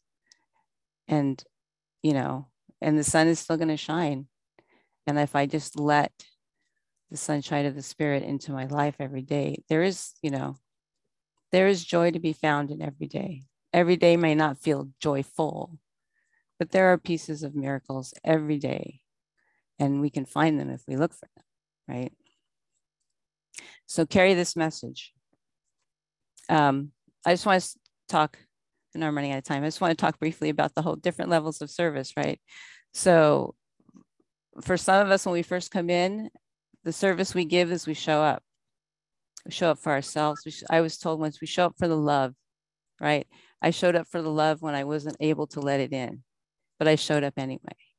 And just to sit in the chair and listen and give myself permission to recover. And then as I started working the steps, my service became opening my mouth, speaking my truth. Good day, bad day, struggles, triumphs, share my truth. Someone in that meeting needs to hear. Sometimes they need to hear that people struggle and they can get through it and that they don't have to turn to food or compulsive food behaviors to get on the other side. And then as I started stumbling over abstinence, service became have, having the being the key person, you know, hopefully we'll be back to having a key person very soon, but uh, you know, being the key person or uh, for larger meetings, setting up chairs, uh, bringing the literature, having a, a having a reason outside myself to be at that meeting. So depending on where I was in program, my service has changed. And then I listen um, carefully to my higher power when service opportunities come up because, you know, I heard someone in a meeting once say, if I can do anything, I can do it to excess. And service, constantly doing service is not practicing my program. That is making service my higher power. And I need time to uh, to just be and know that I don't need to do one more thing to have a better recovery than I have today. Um, and then it was mentioned earlier, it says practice these principles in all our affairs. That I practice to the best of my ability every day. And for me, I do the foots, I, I do the footwork and I leave the results up to my higher power. I'm not responsible for the outcome. When I first came into program, I was responsible for everybody's outcome. If anything went bad for you, I needed to go fix it. I needed to, you know, and and still now I I I have to pause. Someone talked talked about the pause before. I have to pause. Okay, is this my side of the street? Is this something I need to fix? Or am I going to let their higher power help them? Right and I use this with my sponsees when they can't figure out if it's their side of the street. Okay, I say, okay, here's my side of the street. Now there's a four lane highway with cars rushing back and forth, and there's that person over there on the other side. Am I going to risk getting through that traffic to go fix their problem? Or is that really their problem over there? So to to to really be honest about is this my responsibility or not? And I, it took a long time for me to let go of being responsible for the world. But step three was a big one for me that I'm going to trust God with my life, my choices. And part of that is believing that I can trust your higher power to take care of you. Uh, I think I'll end there. Thank you. Thank you, Alice. I appreciate going over steps 10, 11, and 12. Does anyone have questions for Alice? We've got about five minutes for questions.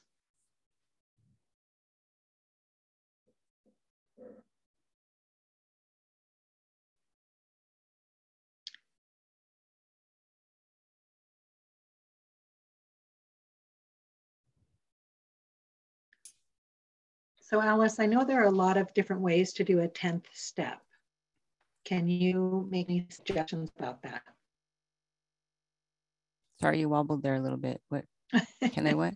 I know there are a lot of different ways to do a 10th step. Can you talk about your suggestions about how to do that? Oh. Um, well, I was actually thinking about this earlier that um, the way I work my 10th step now is not the way I worked it when I began, right? Because it says when we were um, continued to take personal inventory when we were wrong, promptly admitted it, right? So uh, I didn't always have the ability to know that I had made an amends, to be able to promptly admit it. So there's the the um, reflecting of the day, right? Where you go over, look, continue to look for uh, resentment, fear, whatever the other two are. Anger. Right. Um, and so for me, that I guess I can't speak to other ways people do it then. I, I can share my own experience, and that is that um, I get that feeling in my chest when I have done something that shouldn't have been done. And if I can be honest immediately, I admit it, I make my amends. A lot of times people say, oh, don't be silly. And I'm like, well, I don't, I don't make amends for other people. I make them for myself. That I don't, my disease will latch on to any kind of indiscretion and try to blow it up if I don't take care of it immediately. But I have to admit, when I started, um, I would check in with my sponsor and say, you know, this kind of thing happened. It's kind of rough. I'm not sure if I did the right thing, and and to figure out if I owed an amends or not, because it was, as it was shared earlier, there everything was my fault and I had to be perfect. And if I wasn't perfect, of course I owed an amends. And and it's about uh, living amends to myself that you know I am. Uh, no matter what I do, I'll never rise above being human. And the way we learn is making mistakes, and that's definitely how I learn. sometimes I have to make the same mistake over and over and over until I say, okay, this is my will running my life. If I listen to my higher power, I'm one and done, you know, okay, I did that. Oops, I learned. Help help me help me live a different way. So I hope that answered your question. Awesome. Thanks, Alice. I appreciate it. Are there any other questions for Alice?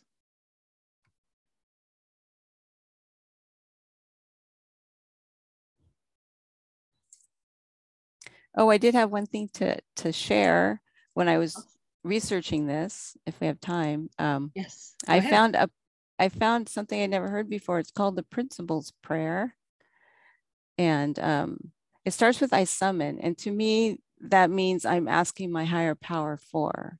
So I summon the honesty to find hope, that the hope will lead me to faith, that faith will build courage inside of me, that courage will grant me integrity, that integrity will fill me with willingness, that willingness will provide me with humility, that humility will create self discipline, that self discipline will allow me to love, that love will install perseverance, that perseverance will open a path to spiritual awareness, that spiritual, spiritual awareness will compel me towards service, and that service will encourage me to thrive.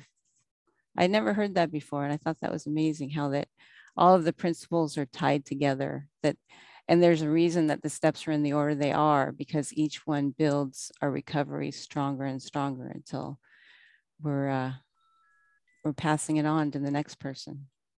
And I guess the last thing I wanted to say about service is that uh, always saved my life, and I find I feel responsible um, to make sure that it's here for the next person that needs it, for those who haven't found us yet. That that I give service to make sure that OA continues, because I know if I hadn't found it, I wouldn't be here. I have no doubt about that. Awesome. Thanks, Alice. So we're going to take just a tiny break. We um, don't need to stop recording, but I do want to take this opportunity to um, invite you again to participate in the seventh tradition for OA Rise. Uh, you can do that either through your time by being a volunteer with OA Rise or by contributing funds. Um, we do ask for $3 per person per meeting if you're able to contribute financially. So uh, you can go to oarise.org website or send it through PayPal to info, that's I-N-F-O, at oarise.org. Um, and Beverly, probably catching you a little bit flat-footed, I apologize. Um, we're moving into the next phase of the um, day and I am uh, looking to you because I'm not sure who's leading the recovery, the record of recovery part. You are, okay. So uh, are you ready to do that now? Oh, you are muted. Unmute, I am ready. Can you hear me now? Yes, perfect, okay. thank you. I'm. Beverly, compulsive overeater still. So we have a little um, writing exercise. It's, it's a pretty easy one. Um, it's something we did at a workshop here in Portland um, some years back. And it is um, the reason we do it is because it's important to notice how we are already living the principles in our lives and to celebrate that. And it shows us um, how far we've come. And so I'm going to screen share something and then just talk about it a little bit. Um, share screen and. So Beverly, this is yeah. Trish and I have placed in chat a link to what you're sharing. Okay, awesome. Okay, so this is called the record, keeping a record of recovery. And it's to encourage us, like I said, and show us how far we've come. And here are, oh, let me go back up to that. Um, the part of the why is sometimes every one of us ends up discouraged and we think um, we think we're not doing very well. We think we're not doing very much. And this can really help with that. So here are the 12 principles associated with the 12 steps and some of you know that we also have 12 principles associated with the traditions and the OA concepts. But today we're just focusing on these. Um, and you heard the speakers talk about each of them today. And I'm just going to give you some examples of one member's record of recovery. So I have a history of advice giving, but when my son told me about his frustration with his girlfriend, I gave him my undivided attention and empathy. He didn't ask for advice, so I didn't give it. This is humility and love, and frankly, a miracle for me. Okay. Here's another one. I really didn't feel like making the dinner I had planned tonight. I wanted to go out. However, I stuck to the plan, which is better for my abstinence and my budget. This is self discipline. I worked on my fourth step this afternoon. This is courage and willingness. I was impatient with my husband this afternoon. I stopped and sent up a quick prayer to God to change my thinking. Then I apologized for snapping and admitted that I was the one who had made us late. This is honesty, humility, love, and spiritual awareness all in one. And the last one phone calls are hard for me, but today I called a newcomer. I answered her questions and shared some of my story and recovery with her. I shared hope and also demonstrated courage and service. So I don't know if this happened all in one day for this person, um, but there are opportunities every day for practicing the principles. So here is our writing exercise. And I've got all of the people pictures are in front of it here. Okay, so the writing, we're gonna take about five minutes and um, it's to start your own record of recovery. So list an example for yourself. List a principle which might apply to a new behavior or attitude you've noticed in yourself. And if you're sitting here with a paper and pen, looking for an example of your recovery, having listened to a, a workshop today, that's already a demonstration of willingness. So that's a freebie there. So I'm going to set the timer for five minutes and leave this question up on the screen. I was going to try and make it a little larger, but that's not working. Hopefully people can read it. And they can also download their own copy by following the link in chat. Ah, thank you for that. Okay, so here goes. Does anybody have any questions before I start the timer? We good? Okay. And go for it.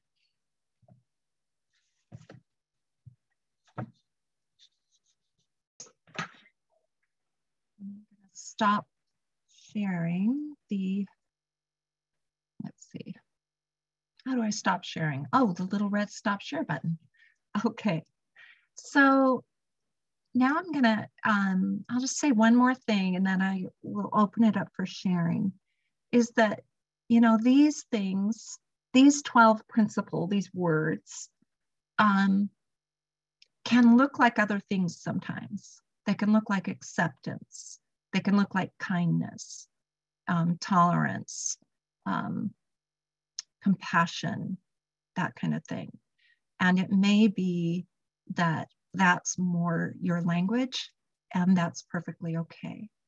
So at this point, I would just like to open it up and um, for some short shares um, about what you might have come up with in your writing. Thanks.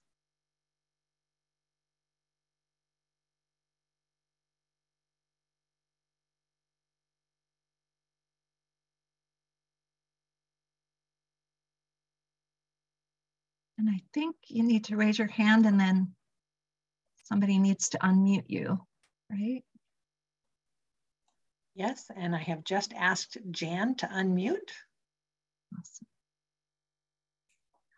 I'm Jan, the compulsive eater.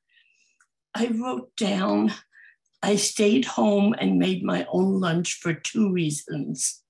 I wanted to be on time for the meeting and to avoid a my favorite dessert that was being served for lunch.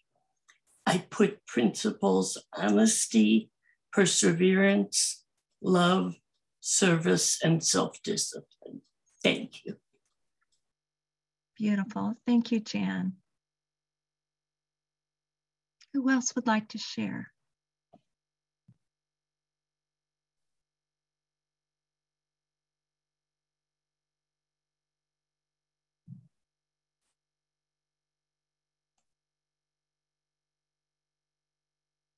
Remember, if you'd like to, you can send it in a chat to one of the co-hosts and we will uh, speak it for you.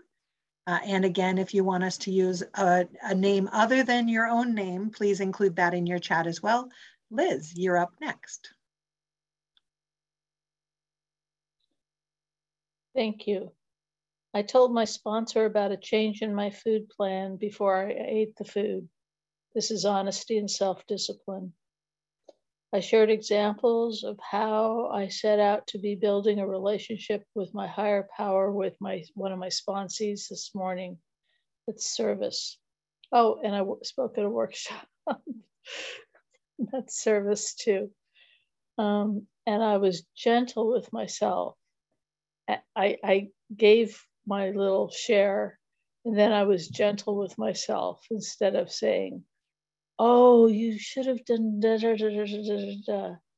I um, treated myself with to positive self-talk, and um, and I think that was love and willingness, and that's a, that's what I got. Thank you. Awesome, thank you, Liz. It's either Margie or Celeste, but I'm gonna ask you to unmute and you'll have to let us know which one of you is talking.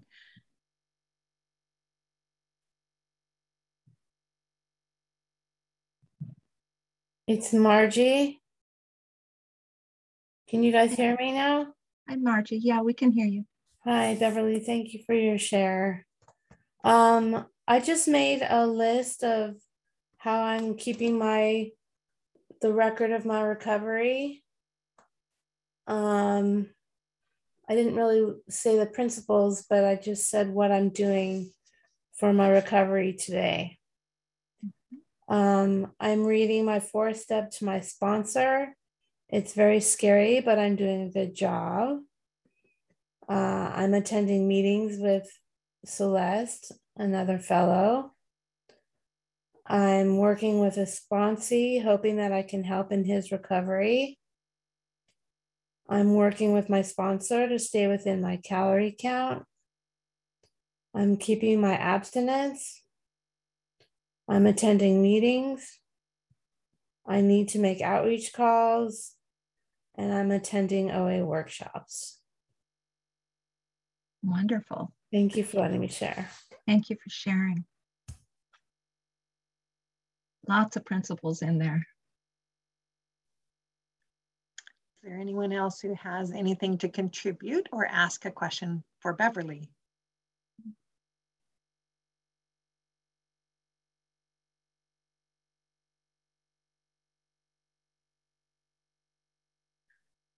Mary Kay, I'll ask you to unmute.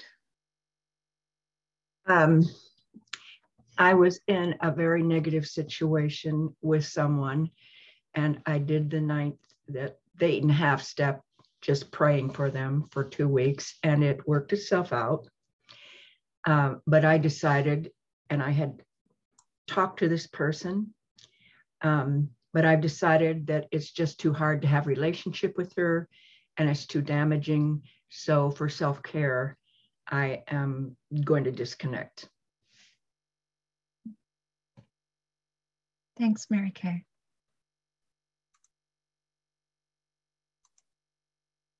Would anyone else? Oh, Janice. Hi, I'm Janice, a compulsive eater. Um, and this is similar to what uh, Beverly has suggested. I was at a retreat um, and the retreat leader suggested, because sometimes change is so incremental that you don't always see it. But he said, look back to what you were like a year ago or what your life was like a year ago and compare it today to, and you know, it will help you see what your higher power has done for you during that time. So that's another way of kind of seeing how you've changed. Just saying. Awesome. Thank you, Janice.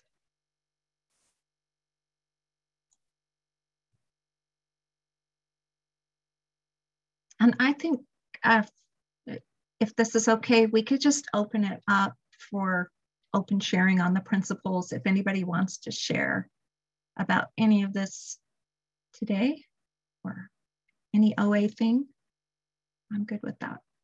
That sounds great to me. Um, I'm going to go ahead and make it possible for people to unmute themselves. Um, so you may now unmute yourself if you would like to share.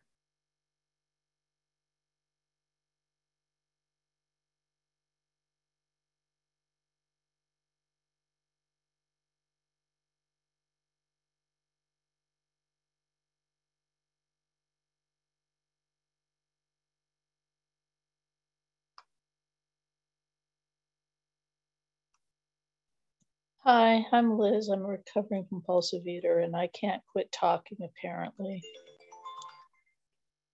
I wanted to hear, I wanted to share something that I learned this last week about meditation.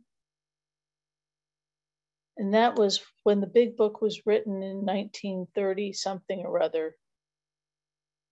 Meditation had a different meaning than it has now today. And I happen to have a hundred year old dictionary from my grandfather. I looked up meditation and it means to think deeply and, and really focus on something, um, but to think about something completely and totally. And that in the 60s and 70s, somebody, a lot of people came over with uh, Asian and other kinds of definitions of meditating and changed to meditating. So I was so relieved and so happy because I find it in I find it very easy to think about something very intently, but I have a hard time clearing my mind and saying mantras. I just thought I would share that with you. Thank you.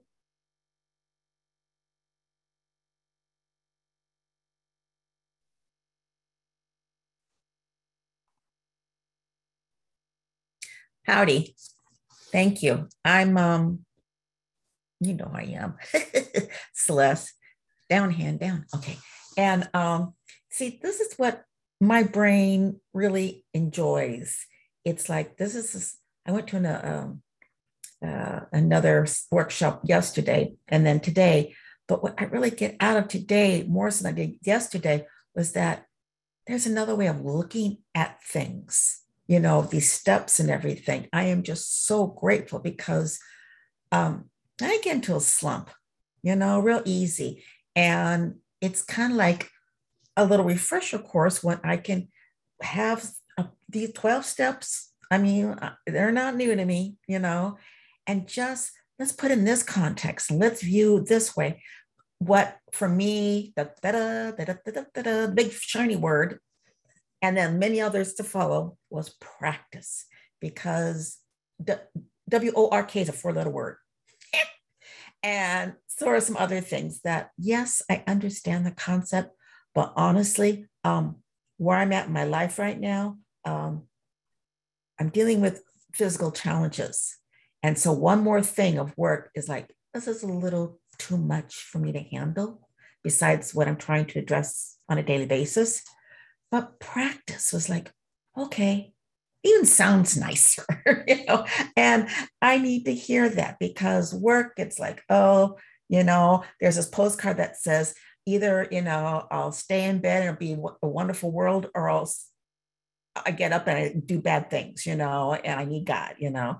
And I just, but if I have practice, that I can do. It's just like the word willingness, willingness, willingness. It's like I'm in it in bed just the other day, I said, God, I am not willing to be reasonable, turn my life over to you, put you first, yada, yada, yada. I am just not willing. But I am willing to be willing to be willing. And I only could say that because I heard it said by you all other times, other places. And that kind of gave me permission because there's times I don't know. I'm a recovering Roman Catholic too. I'm sorry, gang, and other things. And it's like I need to have permission, you know, sometimes to evolve still. And I just appreciate it. Thank you so very, very much. What a great way to end the weekend. I hope you all have a lovely rest of your day. Thank you.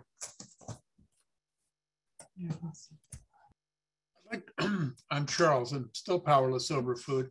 I'd like to share a story about step three when I was 12 years old. Did I do that already? I have a short memory. Oh, apparently I didn't. Okay.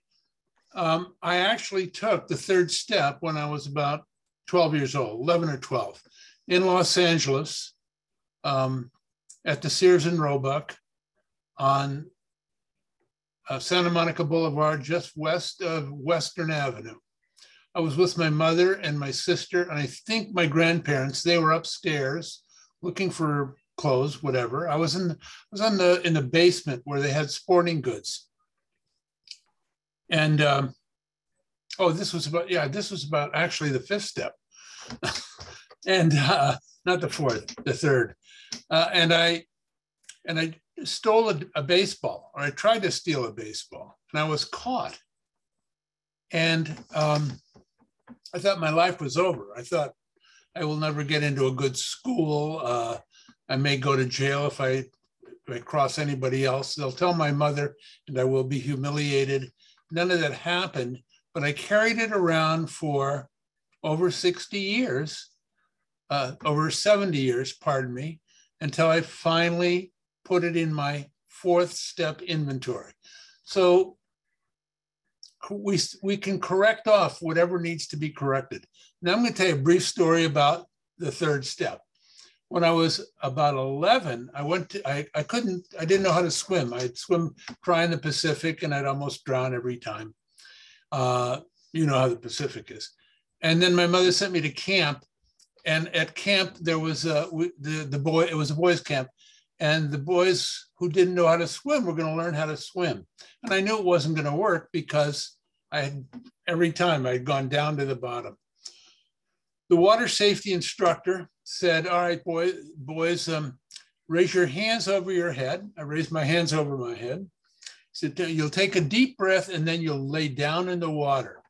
And I am thinking, I'm going to go to the bottom of the pool because this is, you know, I, I just can't imagine it working. Um, but I really wanted to know how to swim. And this was the instructions that I was getting. And I had faith that something would happen. I knew I wasn't going to drown really because the water was relatively shallow up to my chest. So I, ra- so I raised my hands over my head. I took a deep breath. Um, and with all the rest of the boys, I lay down in the water. And a miracle happened. I was buoyant. I floated. I could not believe it. It was the first time I had that experience. It was a breakthrough. It was a huge breakthrough. Uh, and I knew as soon as I was floating that now I would be able to learn to swim, just add my kicking and so forth and so on. Now, that was looking backwards from step three. Obviously, I didn't think I was working step three at that time, but that's the effect of the third step for me when I finally take the third step and I take it, as I told you, every single day, except on days when I don't, and every single day, I turn my life and my will over to the care of that about which I do not know, my higher power, and I follow the path. I am freed of the bondage of self. It took me years to understand that line. And when I do it, I am supercharged as far as my recovery is concerned for, well, at least for half the day. I may fade later, but that step cannot not work. I did tell you that that's the step that says if we sincerely take this step, we cannot fail to recover. And I wanted to say that one more time. I also want to say one more time keep coming back no matter what. Keep coming back no matter what. Even if your ass falls off, put it in a bag, bring it to the meeting, but keep coming back. We can't do it on our, pardon me, I can't do it on my own. I don't know about you. But if I don't see you, then I will be concerned that you have fallen in the ways that I have in the past. I have drifted away. I don't want to drift away anymore, ever. Uh, interestingly, I was in the Army, I was also a water safety instructor, and I taught some people how to swim, that, which is an outcome of that story. But transformations occur all the time. One more. I humbly ask God to remove the defect of sloth, laziness. And I thought, I am now in for it. Oh man, am I going to have to do stuff? And the next morning, I found myself cleaning the copper pot in our kitchen. And cleaning the copper pot in my kitchen is a spiritual incantation of reflection and meditation. And it gets clean, and I get clean as well. And I'm happy to do it. It's still work, but today I am anxious to do it that's another transformation that shows up as a for me as a product of step number well seven six and seven. So and the outcomes are never known to me never. So thank you for enduring me. Thank you. Thanks charles. Um, and I just want to restate what Charles just said. It's so exciting to me. Keep coming back no matter what, no matter what, keep coming back abstain from leaving OA, even if you are unable to abstain from anything else. So Beverly, I think you have a couple uh, words to wrap us up and then we'll close with the serenity prayer. Okay, thank you, Trish. So I just want to um, list of principles again. Honesty, hope, faith, courage, integrity, willingness, humility, self-discipline, love, perseverance, spiritual awareness, and service. It sounds like a tall order, and some days it will be. And I very much believe in breaking things down to and meeting myself where I'm at with whatever it is. So just taking honesty. If I'm not willing in a day or a situation to be completely 100% bare it all honest? Would I be willing to be start with honesty? Would I be willing to write it down so that I can see it on a piece of paper? And um, maybe I burn it afterwards, but maybe my start is I just look at it. If I'm not uh, if I don't have the courage to do that fourth step, would I be willing to write one page? I know when I first, my first fourth step, I had to call my sponsor and say, I will never start this because I will never write this thing down. So I just need to tell you over the phone what it is, but I'm never writing it down. And it got me over the hump. Um, if I have no idea if spiritual awareness is totally overwhelming to me, um, could I try something for one minute that might be um, spiritual awareness? And, and the last thing I want to say is OA has this thing called 12 stepping a problem, um, which is really wonderful. It's a PDF on the OA website. And there's another way to do 12 stepping a problem, and that is to take any problem that might be happening in life and this list of 12 principles and say, what would honesty look like in this situation? What would hope look like? What would faith look like? And so on. And um, thank you for attending the workshop today. And thanks for everybody sharing. Thank you, Beverly. And just by way of a quick reminder before we say our closing prayer, uh, in two weeks, we will not have the usual OA Rise meeting. That's the third Sunday of the month. So we would normally have a meeting, but we will not have one in two weeks. That's uh, April 17th, Easter Sunday. We encourage you to consider joining the virtual region. Uh, they have a marathon on holidays. That's all day, meeting after meeting after meeting after meeting. Uh, and you can find more information about that on the oavirtualregion.org website. Go to uh, events and there's marathons uh, 2022. So you can find a meeting there and there will be a link on the OA Rise website. Actually, there already is for that uh, event. So let's close with the Serenity Prayer. Beverly, would you like to start us? God, God, grant me the serenity, serenity to accept, accept the the things things I I cannot cannot change, courage to Courage to change change the the things things we we can, can, and and wisdom wisdom to to know know the the difference. difference. Thy will thy mind be done. Oh, Amen.